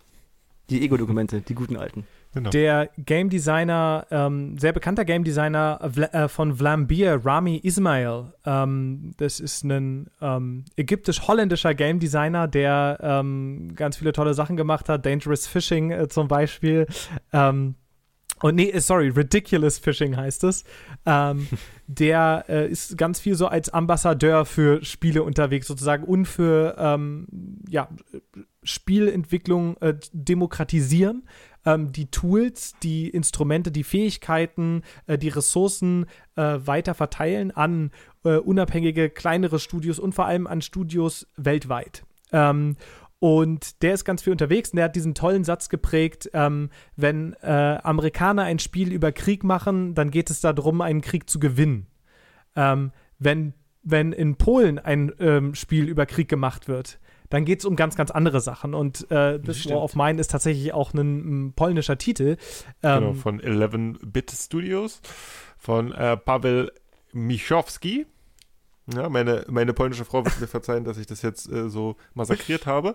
Äh, genau. Und ähm, eins der vielen ähm, in den letzten, was wir zehn Jahren, ja, ähm, entstandenen polnischen Spiele aus, aus einer wirklich sehr großen und inzwischen ähm, ja, ziemlich ver ver qualitativ verlässlichen äh, polnischen Entwicklerbranche. Ja, absolut. Was mir da ähm, ist mir vorhin schon eingefallen, ich wusste nicht genau, wie ich es unterbringen kann, aber unter dem polnischen Aspekt irgendwie nochmal interessanter. Ich glaube auch nicht, dass das jetzt unbedingt daher kommt, aber du hast ähm, von der äh, zweiten Version gesprochen, der es auch Kinder gibt und Kinder irgendwie ähm, durch mhm. kleine Löcher kommen und deshalb ähm, in den Ghettos in Polen ähm, wurden oft kleine Kinder zu den Hauptteilnehmern der Familie ähm, weil sie eben durch diese kleinen Löcher in den Mauern und sowas konnten sie zur Außenwelt Kontakt aufnehmen und Handel ähm, treiben, Sachen klauen und solche Sachen, ähm, Lebensmittel besorgen. Das heißt, dass die spannenderweise wirklich oft zu Haupternährern wurden. So. Ähm, das kam mir sofort in, in, in, den Sinn, als du das von den kleinen Kindern erzählt hast.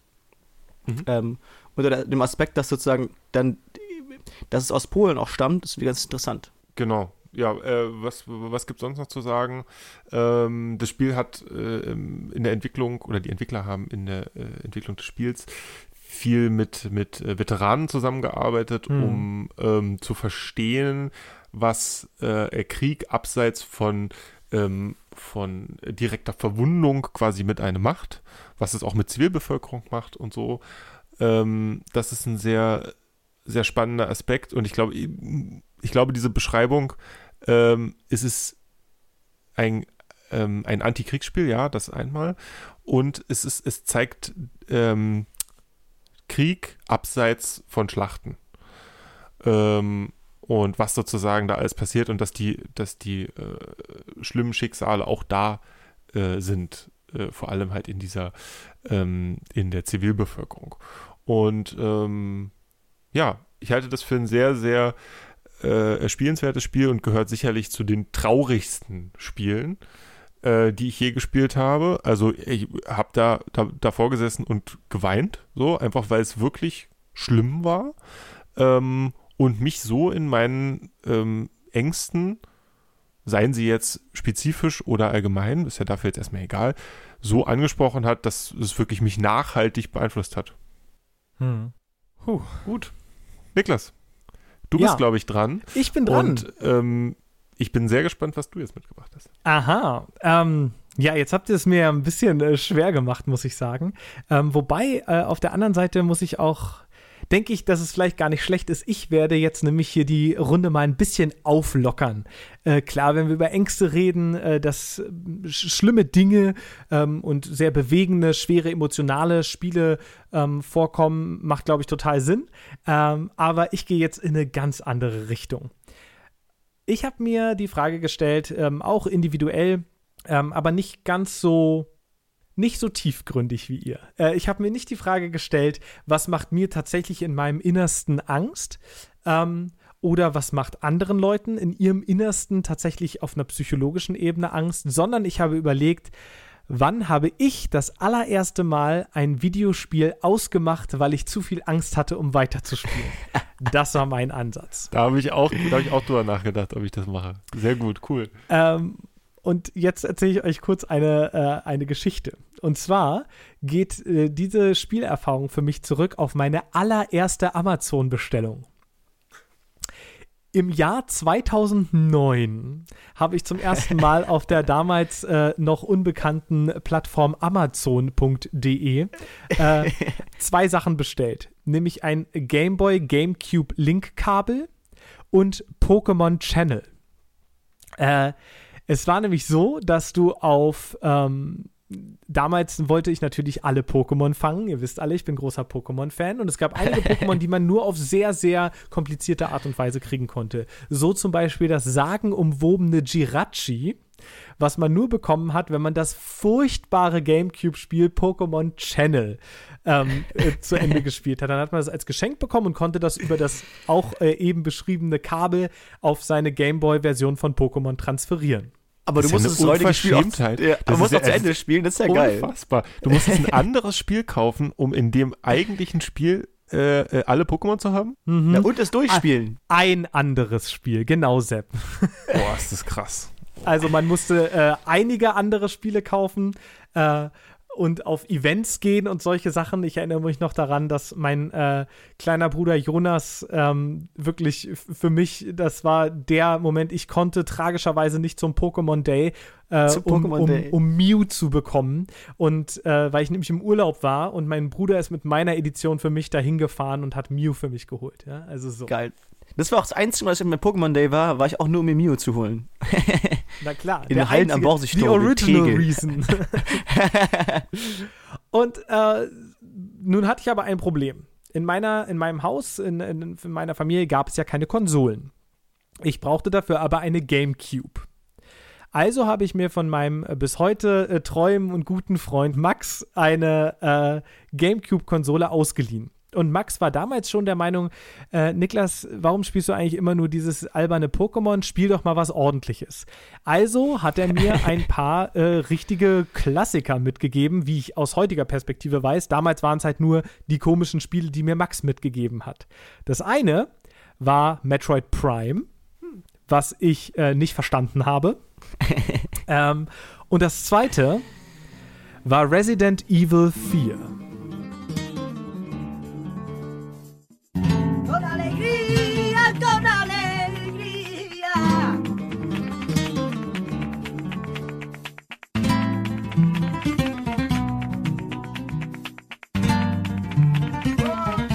Ich dachte Luigi's Mansion, aber Ähm, die GameCube war äh, insofern eine ganz spannende Konsole, weil sie ähm, also damals de, der, der, das große Chaos für Nintendo sozusagen äh, gemacht hat. Äh, die GameCube hat sich ganz, ganz scheiße verkauft, unter anderem deswegen, weil sie konkurriert hat gegen eine der meistverkauften Konsolen aller Zeiten, nämlich die PlayStation 2. Ähm, aus dem Grund hat damals Nintendo eine Partnerschaft mit Capcom gemacht, die damals noch äh, wirklich ein richtiges Powerhouse waren. Und die haben die sogenannten Capcom 5 angekündigt. Ähm, darunter waren so Dinge wie Killer 7, Beautiful Joe und eben der ganz große Riesenerfolg und Megaknaller Resident Evil 4, was damals für die GameCube rauskam. Problem war, das Ganze hat Nintendo mit der GameCube doch nicht gerettet, weil noch bevor das Spiel rauskam, Capcom angekündigt hat, dass übrigens ein PlayStation 2 Port dann direkt vor der Tür stünde. ist Viel, vielen Dank für nichts. ähm, aber nichtsdestoweniger ist eines der, ja, legendärsten und mit Sicherheit einflussreichsten Spiele aller Zeiten dabei rausgekommen, nämlich Resident Evil 4. Ähm, und so hat äh, der, der kleine äh, Niklas im zarten Alter von 19 Jahren oder 18 war ich sogar, glaube ich, noch, also äh, wirklich Mini-Baby Niklas, ähm, hat sich äh, in, seinem, in seinem Keller bei, bei seinen Eltern äh, zu Hause an den Röhrenfernseher mit der Gamecube gesetzt und hat Resident Evil 4 eingelegt. Ähm, und dann bin ich, dann, dann das Spiel startet ähm, in einem abgelegenen spanischen Bergdorf. Ähm, und man spielt den US-Geheimagenten Leon S. Kennedy, äh, der die Tochter des Präsidenten retten muss. Ähm, natürlich, klar. was denn sonst? As you do. wie halt ein Arbeitsalltag so aussieht. Und ähm, Man kommt also, man kommt also an mit zwei spanischen Polizisten, die auch sowieso nicht so sonderlich viel von dir halten und äh, die bleiben stehen und zeigen dir, wohin es zum Dorf geht und muss sich durch einen düsteren, gruseligen, graubraunen Wald schlagen, äh, bevor man dann den ersten äh, offensichtlich aggressiven und sehr merkwürdig gestimmten Dorfbewohner äh, trifft, der neben dem pseudospanischen Muere, Muere ähm, auf einmal auf einen zuschnellt und äh, äh, versucht in den Hals zu beißen. Äh, und man, man, man muss sich eben wehren mit äh, Leon S. Kennedys spektakulären Roundhouse-Kicks und solchen Sachen. Ähm, Ich hätte Genau. gehofft, dass du einfach richtig auf A drücken musst, weil das wäre eigentlich der Beste. Äh, das glaub mir, richtig auf A drücken, wenn das dein Ding ist, hat das Spiel einiges für dich. Ähm, es, es stellt sich raus, dass die äh, Dorfbewohner von äh, der, der Plage, äh, äh, einer, einer bis, bis zu dem Zeitpunkt unbenannten Plage, einem Parasiten ähm, besessen sind. Äh, oder wie es natürlich, weil es ja in einem spanischen Bergdorf äh, spielt, hier heißen muss, Las Plagas. El, ich dachte, El, El Parasito. El Pelago. genau. Und äh, ja, so, so macht man sich eben auf, ähm, auf ein Abenteuer la Resident Evil. Ähm, warum ist das Spiel jetzt so besonders? Ähm, und warum ist es so besonders für mich vor dem Aspekt äh, von, von Angst? Es ist so lustig, was Erinnerungen manchmal mit uns machen, nicht wahr? Also, und wie im Hinter, wie, wie im Nachhinein Erinnerungen in unseren Köpfen sich komplett anders äh, entwickeln. Ähm, ich habe mich noch total klar erinnert an diese erste, ähm, ja, mir kam es vor, Stunde, zwei Stunden in dem Spiel, in dem man sich durch diesen dunklen Wald schlägt und nicht so richtig weiß, wo man hin muss und dann äh, da die, die ersten äh, aggressiven, Parasiten befallenen Dorfbewohner trifft. Und ähm, in dem Moment habe ich damals das Spiel ausgemacht, mit wirklich klopfendem Herzen noch und nöcher, bin hochgegangen zu meinen Mamas, ja, um mich zu beruhigen und habe äh, das nie wieder angemacht. Geil. Zehn Jahre später ähm, war ich bei meinem Freund Patrick, ähm, mit dem ich mich häufiger mal treffe, um über ein paar Tage äh, ganz intensiv bestimmte Spieleklassiker durchzuspielen. Und auf unserem Menü stand ganz genau Resident Evil 4, allerdings diesmal die Wii-Version.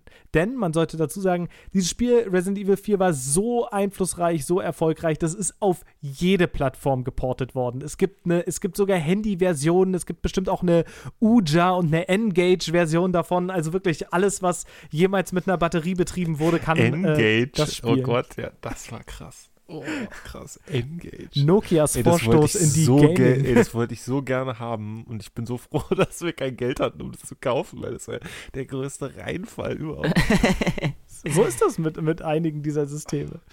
Ähm, die Ports von Resident Evil sind, ähm, ja, s- fallen sehr, sehr unterschiedlich aus. Das Coole an der Wii-Version war halt, ähm, dass ihr, das, Ich ahne etwas. genau, ihr hattet ja diese Fernbedienung, äh, mit der man äh, auf dem Bildschirm zeigen konnte. Das heißt, diese Fernbedienung hat natürlich als Pistole fungiert. Das heißt, ich habe äh, mit wild irgendwie auf die falsche Ecke des Bildschirms zielend äh, versucht, irgendwelche Zombies äh, zu erschießen. Äh, ganz was ein kurz. riesiger Spaß das- war. Ja. Das war einer der Gr- Kaufgründe für mich für die Wii war Splinter Cell Double Agent und ein Gewehr dazu. Das fand ich damals mindblowing, aber erzähl weiter, ich wollte nur erzählen, dass ich auch mal Ja, geballert total. habe Also diese, diese Bum Bum Gimmicks von der, der- Wii, die sind auf jeden Fall, ähm, haben sich ja irgendwie auch äh, durchgesetzt. Auch eine sehr, sehr gut verkaufte Konsole im, im Gegensatz eben zu der GameCube. Und ähm, so habe ich eben zehn Jahre später diese, dieses Areal nochmal durchspielt. Äh, wir haben dann aber tatsächlich das gesamte Spiel zusammengespielt. Und dabei musste ich feststellen, Mensch, also so War richtig gar nicht so lang. so richtig fürchterlich ängstlich macht mich das jetzt eigentlich nicht mehr, weil eigentlich ist es ein bisschen ein sehr, sehr lustiges Actionspiel, in dem mit, mit Horrorelementen, aber es gibt mindestens genauso viele Gründe zu lachen, wie sich zu erschrecken. Und diese ersten zwei Stunden im finsteren Wald dauern ungelogen, ich habe es heute nochmal gemacht, 30 Sekunden. Stundenlang. Ja, und das äh, finde ich eben auch sehr interessant, weil es irgendwie auch darauf verweist, was ähm, Angst und Ängstlichkeit auch mit unseren Erinnerungen machen kann, sie nämlich ganz stark, wie in dem Fall, äh, zu dramatisieren. So, und zu Resident Evil 4 im Allgemeinen würde ich noch sagen, äh, das ist wirklich was, was ich allen mal empfehlen würde, die ein Interesse an dem Genre haben. Äh, es ist so ein totaler Klassiker, dass ähm, man muss dazu sagen, die ersten Teile von Resident Evil, also 1 bis 3, hatten immer eine fixierte Kamera. Also man hat einen Charakter gesteuert, aber die Kamera hat sich nicht geändert. Und ähm, dann gab es lange, ne, da hat äh, Capcom rum äh, experimentiert. Sie haben dann eine Prequel gemacht, Resident Evil Zero. Sie haben für den Dreamcast eins gemacht namens äh, Code Veronica. Ähm, und haben irgendwie versucht rum zu experimentieren. Das hat alles nicht so super toll geklappt und haben dann für Resident Evil 4 beschlossen, nee, wisst ihr was? Äh, wir, gehen, wir machen das jetzt hier ganz anders und haben die Kamera hinter die Schulter vom Protagonisten gepackt. Und dieser Move hat tatsächlich das äh, äh, Third-Person-Action-Games in der Form ähm, erst auf den Plan gerufen. Da, nach Resident Evil 4 wurde diese Kameraperspektive von hinten über die Schulter der Standard für Third-Person-Action-Games. Und äh, genau, also das alleine ist auf jeden Fall äh, schon, schon aus dem Aspekt ist es sozusagen Videospiel historisch interessant, das Spiel zu spielen. Aber ich äh, sage euch, es ist auch wirklich bis heute noch sehr, sehr unterhaltsam, sehr spielenswert. Es gibt die total lächerlichen Bosskämpfe. Ähm, du, du springst äh, in Zeitlupe aus irgendwelchen Fenstern und rollst dich dramatisch am Boden ab. Äh, es ist eben nicht mehr ganz darauf ausgelegt, dich irgendwie, wie vielleicht noch die erste Trilogie von Resident Evil, ähm, dich verwundbar zu machen und dich wirklich ängstlich zu machen, sondern gegen Ende des Spiels rennst du mit einem Raketenwerfer rum und äh, ballerst alles ab, was dir irgendwie mit Muere, Muere entgegenkommt. ähm, du gehst zum großartigen. Bum, bum halt. genau. Du gehst zum großartigen Shopkeeper, der dich mit den äh, äh, Worten What are you buying? Äh, begrüßt und so weiter und so fort. äh, du hast ständig über dein, warum auch immer, du hast aus irgendeinem Grund Funkkontakt mit dem Bösewicht. Äh, ähm, ist der Hauptbösewicht namens Das Sadler. war, das war sinnvoll. äh, Was ist, man so hat. ist ein kleiner, äh, also ein 1,40 großer Napoleon-Typ. Ähm, der, der dich eben, nachdem du Dinge geschafft hast, anruft und sich über dich lustig macht, weil du natürlich, das war natürlich nur eine Finte und, ah, well, well, Mr. Kennedy. Ähm, ja, also es ist im Prinzip, es ist ein B-Movie, ähm, genau bis hin zu Metal Gear-esken, ähm, so Quicktime-Event, äh, äh, spektakulären Action-Messerkämpfen mit irgendwelchen krassen Paramilitärs und so ein Kram. Es ist alles total over the top. Es ist an einigen Stellen auch tatsächlich wirklich gruselig und dann geht es wieder in eine ganz, ganz andere Richtung und es ist einer der Klassiker des Horrorgenres und deswegen äh, ist es das Spiel, was mir zum allerersten Mal Angst gemacht hat, in der Form, dass ich es nicht weiterspielen konnte und aber eins, was mir zehn Jahre später riesige Freude bereitet hat und deswegen heute meine Wahl war. Richtig geil. Wie schön. Habt ihr, Ich hab habt mir ihr Resident Evil Zeit- oder Resident Evil 4 mal gespielt? Ich habe ein Spiel, das habe ich noch noch nicht gemacht, war eigentlich war es für die nächsten Tage geplant. Ich habe äh, im Angebot vor einiger Zeit äh, Resident Evil Revelations für die Switch bekommen. Mhm. Ist auch, auch eine Remastered oder vielleicht, vielleicht auch nur ein Port. Ähm, und äh, das hat richtig gute Kritiken bekommen, deswegen wollte ich mir das mal geben. Für 2 Euro oder sowas. Also jetzt, jetzt mache ich es erst recht.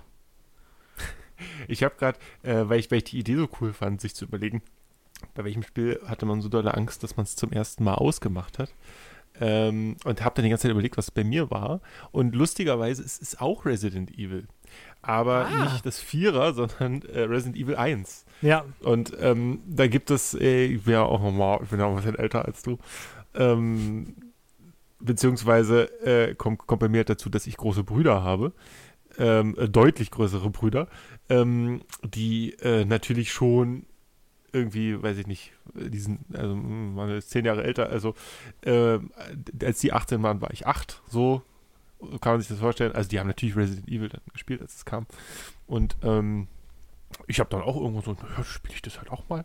So, und da gibt es eine Szene, da springt ein Hund durchs Fenster. ich wusste, dass die kommt. Und das ist, ich glaube, das ist für viele, also äh, eine, eine der Szenen überhaupt. Ich habe wirklich, ich bin aus dem Sitzen rückwärts einen Meter gesprungen, glaube ich. Ähm, die Controller von mir weg. Oh mein Gott, was ist denn hier los? Ja, und wenn man sich das heute anguckt, das sieht halt ganz, also vor allem in der glaube- Originalversion, wie der Pixelbrei aus, aber du bist halt so in dieser Welt dann drin gewesen und ähm, als Kind natürlich nochmal anders. Klar, es kommt ja auch alles viel länger vor, wie du ja selber auch gesagt hast.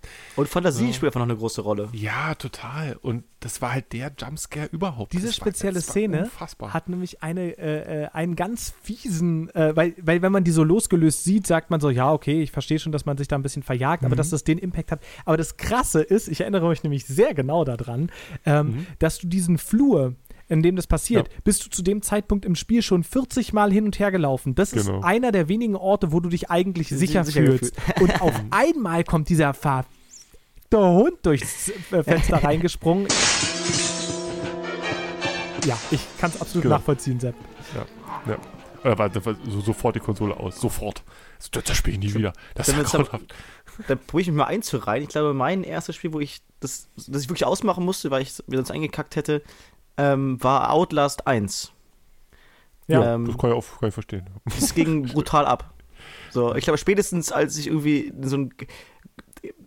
Es war schon relativ, sp- glaube nach, nach zwei Stunden im Spiel, also es war, gab schon einige Scares, aber man musste durch so ein. Also man muss ständig auch so irgendwo ähm, lang ähm, äh, so äh, krauchen, so durch so kleine Engen. Das heißt, in der Zeit warst du halt verwundbar, du konntest halt auch nichts machen, du konntest auch nicht die Kamera bewegen oder sowas. Und dann kommst du in so einen ganz dunklen Raum, da war irgendwie so eine Bibliothek und da haben, wurden alle ähm, Regale so ver ver verrückt und es gab halt nur so ein paar Spalten, wo du dich halt so durch äh, dingsen konntest und da gleich erwartete gleich bei, beim ersten schon den Jumpscare, kam aber nichts, dann bin ich weiter, weitergelaufen, äh, weitergelaufen und irgendwann kommt ein erhängter Soldat so vom, vom, äh, vom Himmel und klatscht dir so entgegen und da habe ich gesagt, nee. Also wirklich nicht. Ohne das, mich. Das, das, brauch, das, das braucht hier keiner. Äh, vielleicht spiele ich doch lieber FIFA. Also, Ich glaube, ich glaub, heute macht mir FIFA mehr Angst als Outlast, aber ähm, das ist eine andere Geschichte. Äh, zu, zu Resident Evil äh, will ich noch eine abschließende technische Sache sozusagen sagen. Äh, wie gesagt, es gibt Ports zu wirklich jedem System. Ähm, es gibt auch eine Switch-Version seit einiger Zeit. Es äh, gibt auch eine PC-Version und die habe ich in Vorbereitung auf den Podcast auch nochmal angespielt und habe echt festgestellt, dass es mir deutlich schwerer fällt, das Spiel mit einem klassischen, modernen Controller zu spielen, indem ich ja zwei Joysticks habe und es ist tatsächlich auch möglich, die Kamera zu bewegen mit dem rechten Stick, wie man das aus modernen äh, Third-Person-Spielen gewöhnt ist, aber es ist extrem begrenzt. Das heißt, du kämpfst die ganze Zeit mit der Kamera noch und nöcher. Ähm, wenn ihr die Möglichkeit haben solltet, empfehle ich ganz, ganz stark wirklich die Wii-Version zu spielen. Du hast da diese Möglichkeit eines weiteren Analogsticks nicht. Dementsprechend äh, äh, versuchst du es auch nicht ständig und äh, übersiehst dann trotzdem die ganze Zeit äh, die, die Zombies. Ähm, und dieser zusätzliche Immersionseffekt ähm, tatsächlich äh, physisch zu zielen auf diese äh, Zombies hat mir sehr, sehr viel Spielspaß noch dazu gegeben. Ja. Da Eine, Sache, dass die mir einfällt.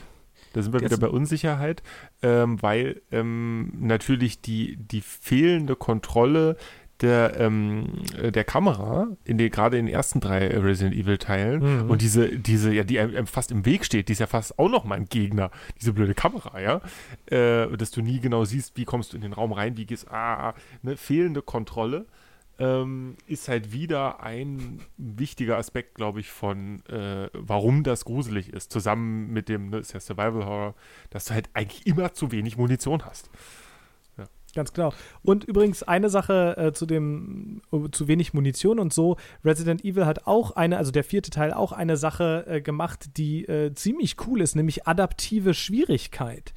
Ähm, Resident Evil hat die ganze Zeit äh, bestimmte Dinge, also bestimmte Statistiken mitgezählt, also wie gut schießt du, wie viele deiner Schüsse treffen, wo, ähm, wie viel Munition hast du noch und so weiter und so fort und hat danach die Schwierigkeit reguliert mit dem Ziel, dass es für dich halt immer anspruchsvoll bleibt oder relativ anspruchsvoll bleibt, aber dich eben äh, zumindest selten überwältigt. Das heißt, wenn du eine Area, äh, Area zwei, dreimal nicht geschafft hast, spawnt das Spiel einfach vielleicht ein, zwei Gegner weniger, aber auf eine so clevere Art und Weise, dass die meisten cool. Spieler und Spielerinnen das halt nie mitbekommen haben und deswegen nicht so das Gefühl haben können, äh, jetzt ich habe es gar nicht richtig geschafft, weil es wurde ja leichter für mich gemacht. Äh, solange du das nicht präsent hast, merkst du das nicht wirklich und das ist auch ein ganz äh, krasses Achievement von, von Resident Evil 4. Hm. noch eine Kleinigkeit, die mir einfällt, also für mich das Spiel, ähm, also es weniger um Angst, sondern die, der Kampf mit der Kamera, ähm, war für mich Super Mario 64. Das, das, das ist Kamera? ein echter Kamerakampf. Ja, also es gibt irgendwie so vier Perspektiven, aber die sind auch nur dann, also wenn nichts anderes Pixelmäßiges im Weg steht. Und das war, das war wirklich schlimm. Als ich es nochmal gespielt habe. Als Kind fand ich es nur fantastisch. Übrigens, Aber ein, ein Fun habe- Fact noch, äh, da bin ich ja gespannt, ob ihr das äh, wisst. Ähm, Capcom hat, wie gesagt, in der Zeit nach Resident Evil 3, äh, weil das ja übrigens auch nicht so der Riesenerfolg war, der dritte Teil, äh, ganz witzig, vor ein paar Tagen ist gerade das Remake rausgekommen. Am, äh, äh, ich glaube, dritten oder vierten, vierten kam das gerade raus und das soll wohl auch nicht so der Knüller sein. Also letztes Jahr kam ja der Remake vom zweiten Teil raus und der war äh, kritisch äh, ganz, ganz toll aufgenommen worden. Ich fand das auch ganz, ganz fantastisch. Aber der Dr das Remake vom dritten soll wohl an den gleichen Krankheiten leiden wie sozusagen der, der Original, was ja auch irgendwie ganz spannend ist. Und Capcom hat im, im Nachhinein eben, also nach dem dritten Teil, ganz lange überlegt, ah, was können wir machen, hat ganz viel rumexperimentiert. Unter anderem haben sie halt gesagt, okay, wir wollen es jetzt actionfokussierter machen und das haben sie mit Resident Evil 4 auch auf jeden Fall erreicht. Aber es gab tatsächlich intern auch mal eine Version dieses Spiels, die noch viel, viel actionreicher werden sollte. Und äh, das ist dann aber tatsächlich eine eigene Serie geworden, nämlich Devil May Cry. Ah, ja, stimmt. Ja. Das war eigentlich mal das Konzept für Resident Evil 4. Ja. Ja, Und wenn man sich stimmt. das aus dem Aspekt anguckt, alleine von der ganzen Artistic Choices, dieses so Gothic Horror und so, äh, die ganzen alten Kathedralen, dann sieht man auf jeden Fall auch noch die Verbindung. Ja, stimmt. Okay, Jungs. So viel von mir. Ähm, ich hätte äh, zumindest noch so eine, eine Sache, die ich so mit in die Runde werfen würde. Ähm, ja, ich auch noch zwei. Wie sieht's Hm? bei euch aus? Ähm, habt ihr noch irgendwelche Sachen, die ihr nicht genommen habt, aber die trotzdem erwähnenswert sind? Ja, ich habe zum Beispiel ein unfassbares Spiel und ich werde es auch, glaube ich, mal irgendwann, wenn es mal passt, äh, nehmen, weil es für mich ähm, einfach auch dicht an meinem Herzen ist, weil es so fantastisch gut ist. Ähm, Vampire the Masquerade. ähm, so, da, da, da kommt mit dazu, dass Vampire nochmal so ein besonderes Ding bei mir sind. Die fand ich schon als Kind super gruselig. So. Also ich fand auch, fand auch Interview mit einem Vampir, fand ich lange Zeit den gruseligsten Film überhaupt. Oder der ist Anfangs- so creepy. der ist so mega gruselig, weil es ja am Anfang in der, in, in der Echtzeit, also in der Jetztzeit spielt und dann der Vergangenheit. Oh, das hat mich wahnsinnig gemacht. Also es war wirklich. Eieieiei, ne? Und deswegen Vampire sowieso immer super und super gruselig und da nochmal speziell, weil es ist ja eigentlich ein Pen-and-Paper-Rollenspiel und ah, ach, ganz, ganz toll auf jeden Fall. Ähm, und dann ähm, System Shock. Oh, Ähm, Showdown. Auch, ja, ähm, sehr, sehr gut. Also eine ganz andere Art von Grusel, also von, von Horror. Ähm, nicht im Sinne von, äh, von Jumpscare, gibt es vielleicht auch ab und zu mal, aber nicht wirklich, sondern es ist eher so diese, diese, dieses allwissende, allsehende, was einen ständig beobachtet und immer weiß, was du tust und ja auch darauf reagiert, was du tust und so. Ähm, Genau, das heißt also System Shock, Bioshock, äh, äh, was ja auch da äh, äh, mit rein, reinzieht, da, da kommt nochmal dieses Creepige äh, durch diese äh, Little Sisters mit dazu und so. Das sind noch so zwei Sachen, die ich, ähm, die ich erwähnen wollen würde. Ähm, ja. Also ich hätte auf jeden Fall, also klar, die beiden Outlast-Teile, ich habe einen schon erwähnt gehabt, der, der zweite ist, glaube ich, auch gar nicht so alt. Ähm, und der ist auch ganz cool irgendwie. Ich habe das letztens gespielt mit ein paar Freunden zusammen. Ähm, und es war schon auch sehr gruselig irgendwie. Ähm, und was, glaube ich, eine Sache ist, die haben Niklas und ich sogar zusammengespielt, ähm, war Alien Isolation. Mhm. So, das geht auch Mhm. gut ab. Also, ähm, da, ist viel Schleich, Schleichen dabei. Ähm, aber irgendwie um dich rum passiert auch eine ganze Menge.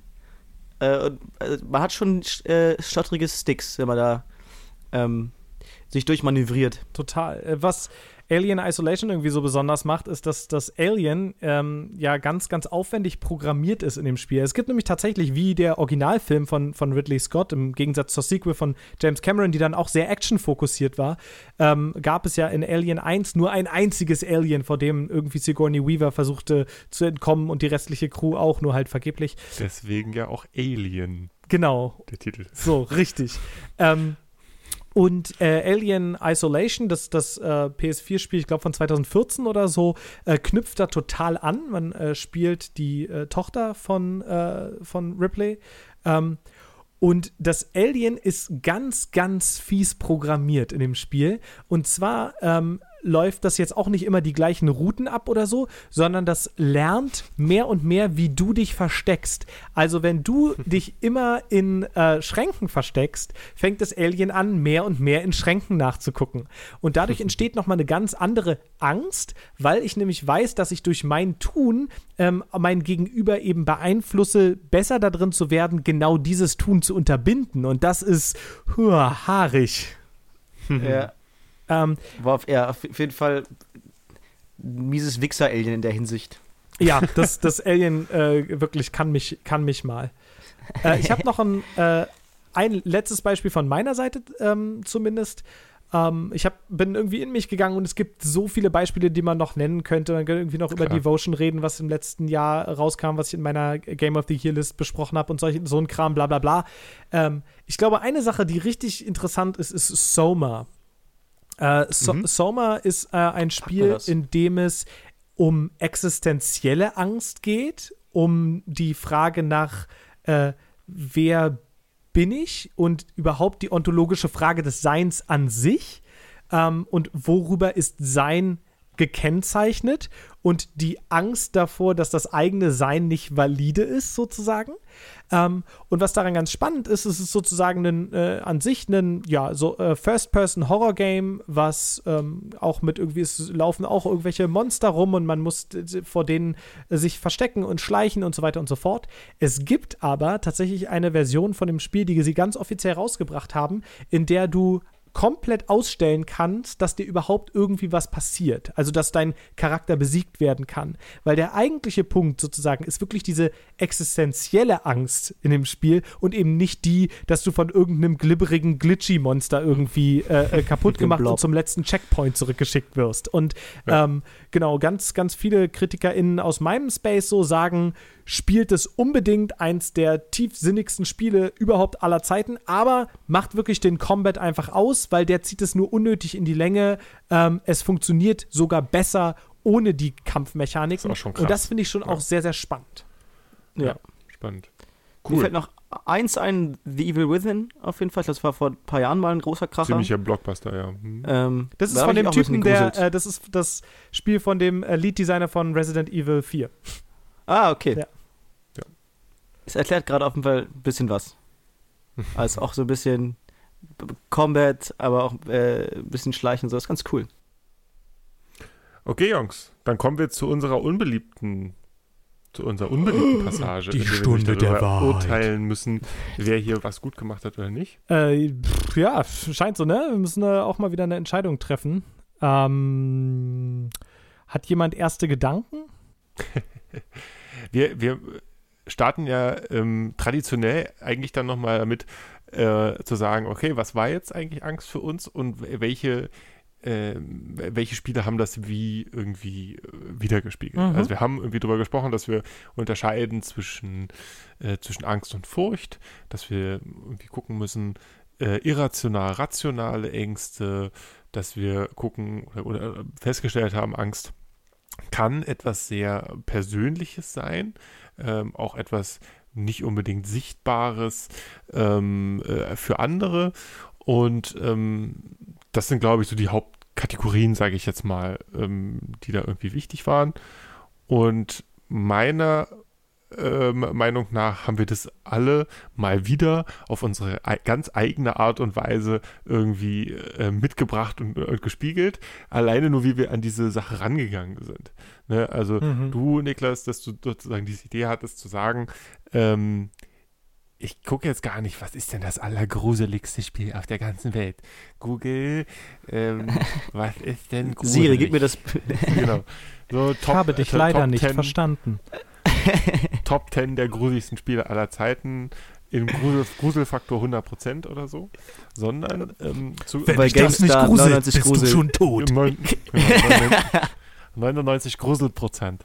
Und Ja. ähm, dass das gar nicht die Idee war, sondern äh, dass du geguckt hast, was war das erste Spiel, was dir diese, diese Grusel oder diese, diese Angsterfahrung, um Angst geht's ja, äh, äh, Angsterfahrung gegeben hat. Und es ist ja wahrscheinlich typisch, sage ich mal, für die erste Angsterfahrung mit Computerspielen, dass es ein Horrorspiel ist. Glaube ich. ich glaube, dass äh, es geht fast gar nicht anders, weil für den, ähm, für anderen, für andere Angst im Kindheitsalter noch der Erfahrungshorizont fehlt.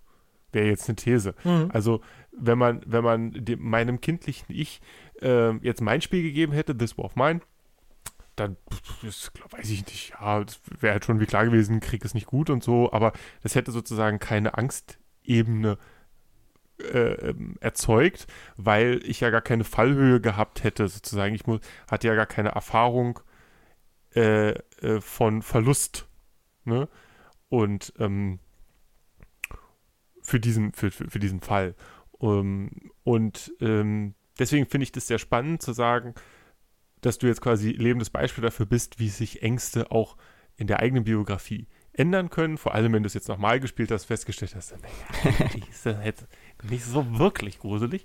Ähm, und dass sich das, das hatten wir ganz am Anfang auch gesagt, nicht nur kulturell, sondern eben auch historisch ändert mhm. ähm, und gar nicht in so großen Sprüngen wie äh, wir haben Angst vor dem in den Bahnhof einfahrenden Zug, sondern auch in einer Lebenszeit äh, können sich da Dinge durchaus ändern. Eine, eine eigene Historie einfach. Man ja. spricht ja auch bewusst von einer eigenen Historie.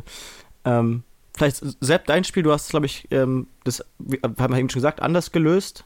Ähm, die, die Frage stellt, wie sind also Ängste, auch so Existenzängste, ja, in dem Fall wirklich begründbare, errechenbare Ängste, also Ressourcen sind knapp, man muss irgendwie damit rechnen, ähm, aber auch mit den Konsequenzen leben der eigenen Entscheidungen, ja, zu sagen, lasse ich jetzt die Familie noch mit rein, ähm, riskiere das Leben einer anderen Person, äh, so Knappheit und sowas, ähm, und wie das auch so ein bisschen deine eigene persönliche Angst, in dem Fall vor Krieg, so widerspiegelt. Hm. Ähm, ein ganz anderer Ansatz, der auch wie ganz interessant ist, ähm, das auch noch Basis eines Strategiespiels zu machen.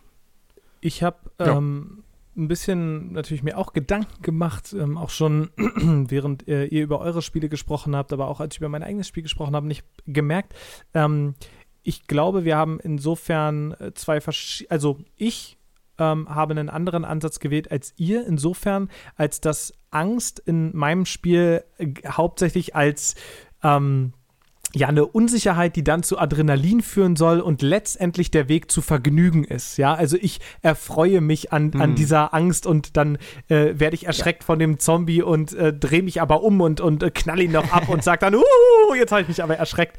Und ja, dieselbe Art, wie ein, wie ein, wie ein Gruselkabinett funktioniert ganz oder eine genau. Geisterbahn. Ja, also ja. Äh, insofern. Und das war auch der Grund, warum Horrorfilme so, so, so, bei so vielen Leuten so beliebt sind. Ne, also mhm. die Leute gucken das ja freiwillig an, die wollen ja erschreckt werden um danach besser zu fühlen. Und ich glaube aber auch, dass sozusagen diese, das ist so eine Variante von, von Horror, der ähm, so ein bisschen ähm, mir eine, eine intensive emotionale äh, Grundlage und starke Reaktion auf Dinge ermöglicht, um daraus irgendwie auch äh, Freude zu ziehen, ähm, versus Horror, der vielleicht ein bisschen ernster gemeint ist ähm, oder auch gar nicht mal unbedingt Horror, sondern andere Dinge, in denen ähm, die, die mehr über die Hintergründe der Ängste oder Fürchte ähm, geredet werden soll. Und ich glaube halt, während ich eher auf der, auf der, mit, mit Resident Evil auf der Seite war von einem Spiel, was das, ja, was sehr spielerisch und, und leicht letzt, letztendlich ist, ähm, habt ihr beide euch etwas schwerwiegenderen Themen gestellt. Einmal würde ich sozusagen bei, bei Sepp sehen einen Fokus, der stärker auf, was ich dann in, dem, in meiner Definition von vorhin als Furcht beschrieben hätte, weil die Angst vor Krieg ähm, so ja unwahrscheinlich sie uns teilweise in Mitteleuropa vielleicht als direkte Erfahrung vorkommen mag, trotzdem einen sehr materiellen und tatsächlich physisch erfahrbaren Zustand äh, darstellt. Und bei Moritz eben äh, das, was ich eher dann unter Angst fassen würde, nämlich ähm, eigentlich nicht unbedingt äh, rational erklärbare Angstzustände, die dann versucht werden, über eine spielerische Ebene erfahrbar zu machen. Und so sehe ich sozusagen die drei unterschiedlichen Spielsteine. Und ich würde sagen, nach, nach dieser, nach dieser ähm, Folge, äh, ohne irgendwie jetzt schon einen, äh, ich habe jetzt unbedingt nicht unbedingt einen klaren Favoriten oder so, aber ich finde sozusagen, dass äh, mein Ansatz toll war zum Auflockern, aber an der Spitze hier heute nichts zu suchen hat. So. ähm, weiß ich nicht. Also ähm, es muss ja nicht immer das, das ähm intellektuell schwere, moralinschwere äh, äh, Spiel sein, sondern es kann ja auch manchmal der, der ähm, gut, gut gedachte ähm, Ansatz sozusagen an dieses Thema sein. Das ist ja, das ist ja unsere Hauptidee hier, wenn wir uns einem, einem Thema widmen, dass es ja auch darum geht, wer bringt sozusagen den Aspekt mit, der ähm, vielleicht ein bisschen besonders ist. Ne? Also klar, jeder von uns hätte jetzt auch irgendwie Fear mitbringen können, wo das Ja. Spiel halt einfach auch schon so heißt. Ne? ähm, ja, klar. Da Ähm, ich- aber, aber dein Zugang ist ja, ist ja sozusagen, finde ich sehr clever. Danke. Nichtsdestotrotz Also sehe ich es genauso, ähm, dass, dass Moritz sozusagen diese, diese Kategorie, jetzt ne, wieder nach Kierkegaard, äh, diese, diese Kategorie der Angst damit natürlich am besten äh, äh, bedient, ähm, weil es eben genau das ist, was es, äh, wa- wa- was es darstellt, wohingegen es bei mir natürlich um, äh, genau wie du gesagt hast, vielleicht dann eher um Furcht geht, obwohl man es im, im allgemeinen Sprachgebrauch eben auch als Angst bezeichnet. Ja. Okay, Ich finde bei meinem Spiel ganz interessant, dass, dass auch ähm, die Entwicklerin selbst diese, also eine Form der Angststörung hat und uns sozusagen auch daran teilhaben lässt. Also ein- das ist sozusagen da der sehr reale Aspekt, dass diese, dieses Mädchen litt, litt oder leid- leidet immer noch an einer solchen Erkrankung und es ist natürlich spannend, genau von denen mal ein künstlerisches Erzeugnis ähm, z- zu spielen oder zu, er- zu, zu bekommen, zu erhalten. Ähm, das können, nicht, können Bilder sein, können Bücher sein, in dem Fall ist es ein Spiel und das fand ich irgendwie da nochmal einen ganz spannenden Aspekt, davon mit direkt Betroffenen sozusagen nicht zu reden, aber von ihnen zu hören. Oder zu Ja. sehen in dem Fall. Hm. Also ich habe da jetzt eine Tendenz rausgehört bei äh, Sepp zu sagen, äh, Moritz Ansatz war ähm, vielleicht schon der, der spannendste, ähm, der, der interessanteste, ähm, eine sonst für uns nicht unbedingt erfahrbare Angst erfahrbar machen über das Medium Videospiele, äh, ist, glaube ich, ein Ansatz, wie er nicht mehr hendiertrissiger sein könnte. Ja? ähm, und ich persönlich ähm, tendiere auch ganz stark dazu, ähm, ich fand A Fractured Mind ähm, auch am überzeugendsten insgesamt vom, Ja, vom Ansatz. Sehe ich absolut genauso. Ja. Das freut mich sehr. In dem Fall ähm, ist das ganze Palaver auch diesmal wieder ohne Abstimmung ausgekommen und äh, herzlichen Glückwunsch, Moritz, du bist äh, der Ja, König der Angst. Dankeschön. Das wollte ich mal schon mal sein. König der Angst. King 4. Übrigens mein neuer Instagram-Name. Ja. Ähm, ja, dann äh, obliegt ja auch mir ähm, die Verantwortung für ein neues Thema. Yes, Ja, please. richtig. wa- wähle, wähle weise. Ja, ich äh, ha- habe bereits äh, weise gewählt. Ja, das wollen wir mich noch für das sehen. Thema, Doch. habe mich für das Thema Wasser entschieden und das müsst ihr jetzt nehmen, weil ich habe gewonnen. Wasser? Plitsche, Platsche. Plitsche, Platsche. wir, wollen, wir, wollen wir jetzt alle möglichen Wasser? Wasser-Jokes machen, die wir haben? Ich google mal Wasserjokes. A2O. Wa Okay, der tatsächlich ziemlich gut. Was? Ach, Wasser wartet. Ja, was er mitbringt, ist noch offen. Er kann mir eh nicht das Wasser reichen. Gut, jetzt haben wir auch alle.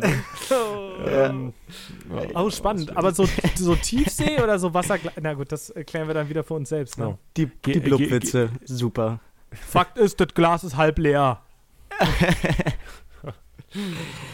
ja, Wasser. Wow. Äh, mein, mein Kopf okay. schwirrt schon wieder. Ich habe äh, auch schon einige Ideen äh, in meinem Hm. Kopf und die werde ich da auch irgendwann rausholen. Und dann werde ich euch nächste Wo- Woche begeistern. Nicht, nicht so nächste Woche. Demnächst begeistern. Ihr solltet wirklich, ihr solltet Angst vor meinen Ideen haben. Ihr werdet euch am Ende über mein Wasserspiel richtig nass machen. Okay. Ähm, mit den Worten, äh, hoffentlich haben wir jetzt nicht alle Hörerinnen und Hörer gerade in diesem Moment verloren. Äh, wenn doch, Doch, alle beide. Das ist in Ordnung. Ähm, ja, dann äh, hoffentlich äh, hattet ihr Spaß, genauso wie wir, über Angst zu reden und nachzudenken. Ich muss sagen, ich äh, bin, ich bin, wie ihr vielleicht auch an meiner Spielwahl äh, mitbekommen habt, hätte ich gar nicht unbedingt erwartet, dass es doch teilweise so äh, persönlich wird und äh, so klar auch irgendwie in eigene Ängste und so reingeht. Ähm, ich hoffe, das war für alle ähm, so gut und alle haben sich hier in dem Kontext sicher und wohl gefühlt, darüber zu sprechen. Ähm, ich hoffe, dass es sich für die Leute, die jetzt zugehört haben, auch äh, interessant angehört hat und ihr mit unseren Spielwahlen äh, zufrieden seid. Wenn ihr das nicht seid, hä? Ihr, ihr wisst schon, dann schreibt uns unter attendiertrispot äh, auf eigentlich so Genau. ziemlich allen Plattformen. Gibt sonst noch was zu sagen, Jungs? Ich möchte ganz kurz nochmal einen Appell loswerden, dass Ja. ihr, ähm, die Hörerinnen und Hörer, äh, aber auch ihr beide, euch diese 20 Minuten einfach mal nehmt. Ja, Ja, das sind Ja, 2 Euro, die sind definitiv. top investiert. Ähm, macht es einfach mal. Das ist eine schnelle Erfahrung. Das ist eine, im Grunde nur eine Hofpause an Zeit. ähm, die wir momentan eh nicht haben, weil wir zu Hause sitzen. Sehr gut. Ja. Doch, ich lebe ja trotzdem noch im, im 45-Minuten-Takt. Sebastian Telcho äh, erlebt gerade Ja. die große Pause. Die- Ey, die große Telchos so, große Pause. So wie, so wie äh, Disney-Klassiker. Genau, die Disney. Und damit kommen wir wieder bei äh, Disney Plus an und so. Aber ich glaube, solche Serien haben die da noch nicht, ne? Die haben Nee, haben sie doch- nicht. doch- Aber Äh, die haben sie nicht, weil ich, es, war, wäre, es für mich ein Kaufgrund gewesen. Es war nicht dabei. Ich habe Scheiß nur eine Verein. Frage zu eurem Service. Habt ihr Disneys große Pause? Disney, kannst du mich hören? Bring Disneys große Pause zu Petition. Disney Plus. Ähm, was, was aber drauf ist, ist äh, die Gummibärenbande. Ja. Ähm, Hallo?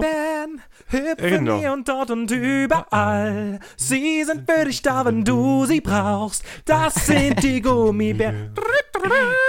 Ich fand die war kacke. Gummibären. Okay, was? Wie bitte? Aber man muss dazu Die sagen. Disneys große Pause ist wenigstens nicht antisemitisch und auch nicht rassistisch.